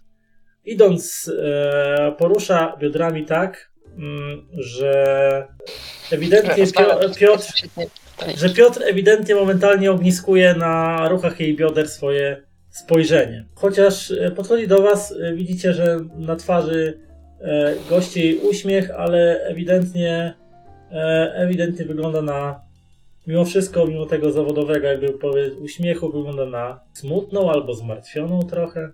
Dzień dobry. Mogę w czymś pomóc? Podobno chcieli się Państwo ze mną widzieć. Lucy, ja jestem Estelle, to jest Gertrude, to jest Piotr. Chcemy, chcemy porozmawiać o Charlesie. E, ewidentnie na, na słowo Charles e, jej oczy z, ro, rozszerzyły się e, ze zdziwienia, ale jako Charlesie? Badamy rzeczy, którymi się zajmował, bo pozostawił bardzo dużo pytań w swoim otoczeniu i tak dotarliśmy do punktu, że chyba się znaliście. No tak się rozgląda na boki po, po sali. E, jestem w tej chwili w pracy. Za bardzo nie mogę e, rozmawiać, a ta, ta rozmowa nie jest... E, no Chcesz wyjść na zewnątrz? Tak, ale jak mówiłem, jestem w pracy. No, szef będzie się gniewał, jeżeli w tej chwili opuszczę, opuszczę lokal. Zajmiemy ci 5 minut. Do której pracujesz dzisiaj? Do końca. Znaczy, Do ostatniego klienta. Chodźmy na 5 minut. A jeżeli faktycznie rozmowa nam się przedłuży, to przedłożymy ją na jutro. Dobrze? Yy, W tym momencie wraca tamta kelnerka, niosąc na tacy wasze zamówienie. Co było twoim e, sztandarowym zamówieniem, Piotrze? Myślę, że w, w tej, że tak powiem, w tym czasie i problemach z alkoholem ogólnie, to myślę, że to może być po prostu piwo. Aha. Nie widzę za bardzo e, możliwości, żeby było coś innego. Więc dwa Na, kufle, to mogła być tą wódka. Padanka. Trzy szoty czy coś. Więc wy, wy po prostu dwa, dwa kufle e, Mhm. z pienistym, złocistym trunkiem Lepiej Zostają- brzmi to, co zwykle, niż piwo. Zosta- Zostają postawione na, przed tobą i przed, e, przed Gertrud. E, Lucy tak odwraca się do, do tej koleżanki. E, Marta, e, powiedz szefowi, że musiałam do toalety. Zaraz wrócę. I kiwa głową, żebyście szli za nią. nie, ale piwo. Ale weź piwo ze sobą. Masz rączki, a kufel ma... O, Zawsze na zewnątrz? Nie po to siedzimy tutaj w piwnicy, żeby piwo wynosić na zewnątrz. To jest respektowalny lokal, nie żadna piwnica. Nie chcę nic mówić, ale bierzesz, przystawiasz, pijesz jedno na raz i idziesz. Okej. Może tak zrobię. Pragniona. E, dobra, więc e, ten. Więc idziecie za, za kelnerką, która wyprowadza was z sali, e, wchodzi na zewnątrz i właściwie wychodzicie jakimiś drzwiami, które prowadzą na tyły, na tyły zajazdu, gdzie stoją jakieś skrzynie, pewnie z po jakichś tam towarach, e, jakiś pojazd wyglądający na samochód dostawczy. Wychodzicie na zewnątrz, no to o co chodzi, bo jak mówiłem, nie mam za dużo czasu e, nerwowo e, szuka coś po kieszeniach i wyciąga taką płaską papierośnicę. E, wyciąga z niej papierosa i, i wkłada sobie w usta. Potem wyciąga tą e, dosyć taką bogatą e, zapalniczkę taką na benzynę i po prostu takie zippo i odpala i zaciąga się głęboko papierosem i po chwili wypuszcza kłąb dymu. Nie wiem, chciałabym wiedzieć, jaka była twoja dokładna relacja z Charlesem. Moja relacja z Charlesem, ale co to ma do rzeczy? Z tego co mi wiadomo, Charles nie żyje. No, skoro sama to wiesz, to nie będę nawet tego negować. E, To wiem, jest jedna z rzeczy, których nie wiedzieliśmy, czy będziemy ci mówić, czy nie. Wiem, ale niestety projektor nie pozwala mi zobaczyć jego ciała. E, to dobrze dla ciebie, tak ci powiem. Bo jego ciało jest w strasznym stanie. Widzisz, że wyraźnie, jest- po, wy, widzisz, że wyraźnie posmutniała o, od tej Mhm. informacji, nie? Widać jak Piotr tak gdzieś zerka na tylko znowu tak, jej, jej- ręka się trzęsie, ona tak bierze znowu kolejny mocny ten, e, takie zaciągnięcie się, zaciągnięcie się papierosem i przez dłuższą chwilę trzyma dym, wypuścić znowu je takim potężnym dmuchnięciem. Badamy tą sprawę i szukamy po prostu kontaktów jego przyjaciół, nieprzyjaciół, w co był zamieszany. Dlatego chciałam po prostu poznać, co ty wiesz. Jak mówisz, że zamieszany, to pewnie wiesz, że on nie był do końca uczciwym człowiekiem. Już wiemy. Ja wiedziałem, że to kiedyś dla niego się źle skończy, ale on nie chciał przestać. Mówisz o hazardzie, prawda? Czy może o Co? jakiejś To, innej to też, bo Wcale bym się zdziwił, jak to była jakaś trzecia albo czwarta rzecz, nie wiemy w tym momencie. To, to też e, wtedy po tym wyjeździe do Atlantic City on wrócił stamtąd, wracaliśmy stamtąd z duży, w dużym pośpiechu, ewidentnie się bał, wydaje mi się, że przegrał, przegrał dużo pieniędzy, chyba dużo za dużo, ale nie chciał mi nic powiedzieć. Myślę, że się, że się bał. Że się bał, No i że... prawdopodobnie przegrał. A Pamiętasz, kiedy wrócił? Kiedy to było dokładnie? W sierpniu byliśmy... Tego roku. Tak, byliśmy w Atlantic City dwa razy. W marcu i w sierpniu. Czyli prawdopodobnie przegrał pieniądze, które nie były jego. Nie miał jak ich oddać, dlatego, dlatego zmieniał zamek w mieszkaniu, dlatego się bał. Nie, zamek, zamek zmienił, bo ktoś mu się włamał do mieszkania i nie wiem dokładnie o co chodziło, ale zginęły mu jakieś ważne, ważne dokumenty. Był wściekły i postanowił, że e, wymieni zamki. A potem Okej, to mogła być jakaś książka? mogła być książka. On nos, ciągle wynosił z uczelni jakieś książki i, z tym szczylem się zadawał, z tym... On wygląda jak, jak taki wymoczek z Hunter. Chyba miał na nazwisko. On ma na imię Cecil. Może i tak. Y, Starałem się jak najmniej o tym wiedzieć, bo wiedziałem, że to co robi nie jest zbyt, zbyt legalne. Mhm. Tak, o tym też rozwijamy. Mówiłeś, że ktoś mu się włamał. Wszystko się zaczęło tak naprawdę od tego, że część dokumentacji, właśnie jedna książka zniknęły e, z uczelni, a później jak Carl Slater e, prawdopodobnie został zamordowany, to e, okazało się, że nigdzie ich nie ma. Dlatego krążymy wokół tego. Właśnie, czy coś profesor może wspominał na temat tego włamania? Poza tym, że oczywiście, że zginęła książka. Y, Czy miał jakieś po- podejrzenia właśnie związane e, z tym? Wydaje, nie wiem, mówił coś o jakimś studencie. Wydaje mi się, że śledził nas jakiś student. Ciemne włosy, ubierał się na czarno, chodził za nami, wydawało, wy- nie wiem, wydawało mi się, że, że, że nas śledzi. Nie, nie wyglądał zbyt przyjaźnie. Mhm. Może to Powiem ci, że to nawet bym e, poszła w ten trop, gdyby nie fakt, że ten student, o którym mówisz, mówił mi wprost, że on też potrzebuje tych dokumentów, które rzekomo zniknęły. Chyba, że wykradł mu je, stracił je i stwierdził, że zrzuci to na profesora.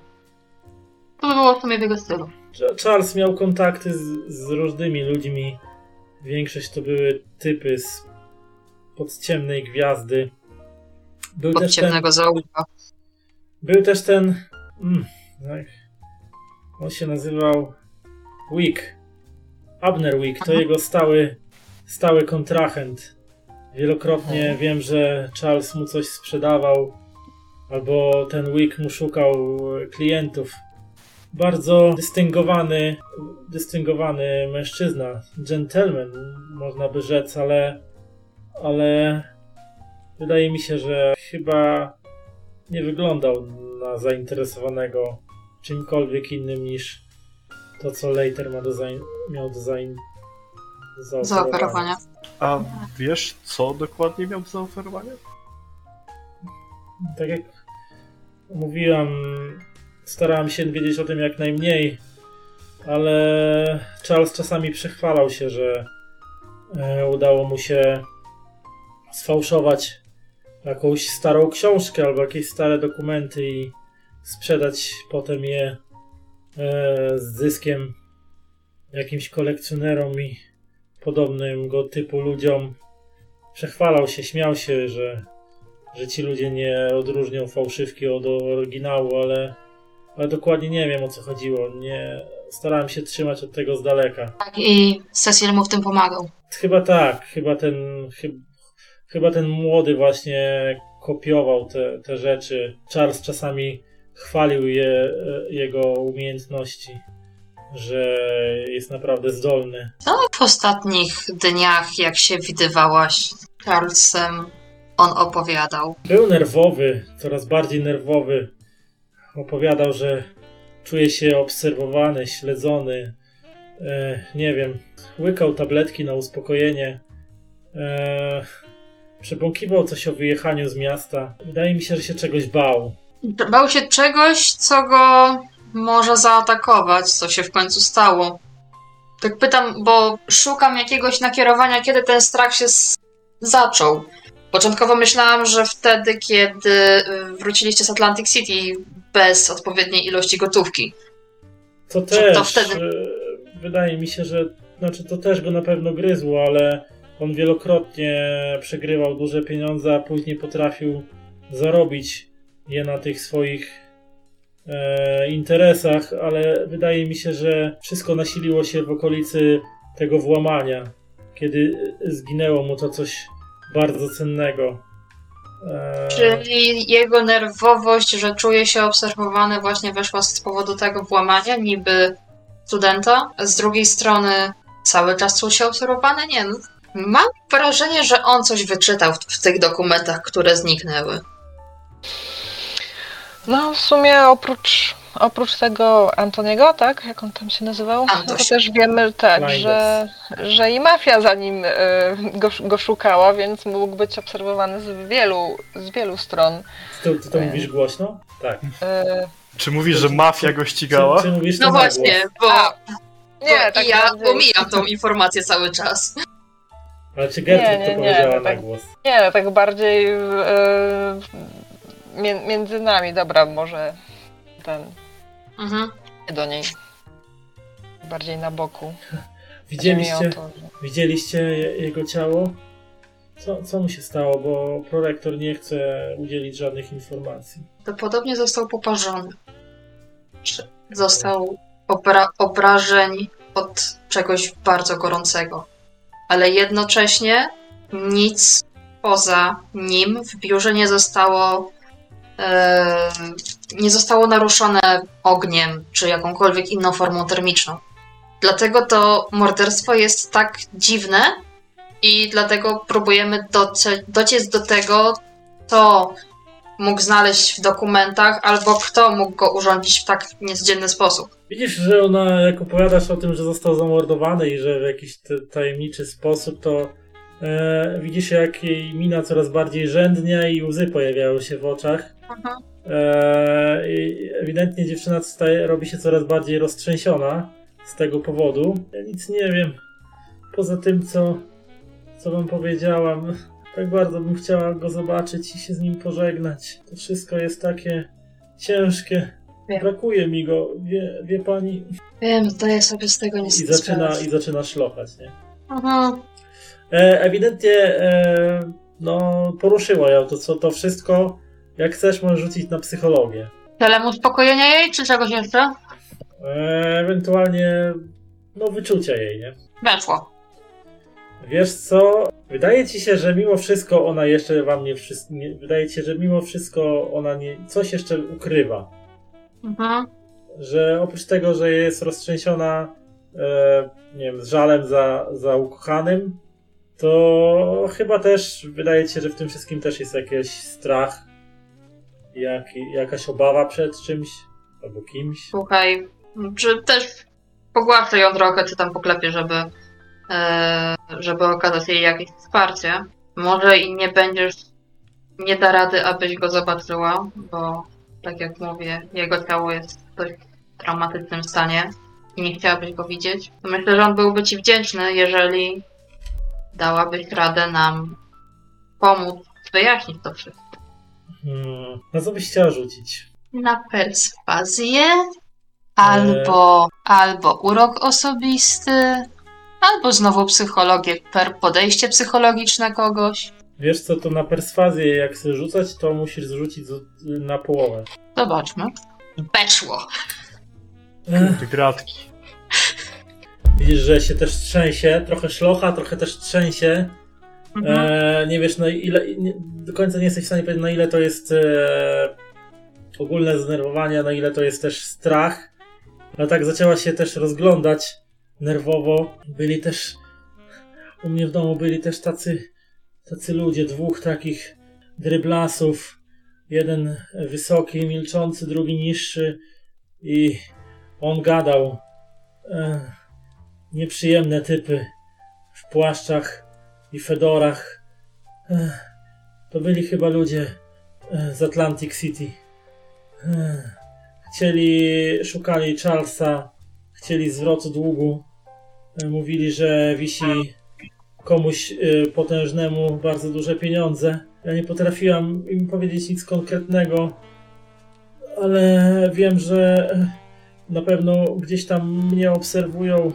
Chcieli, żebym do nich, żeby im przekazała informację, że ktoś będzie szukał profesora.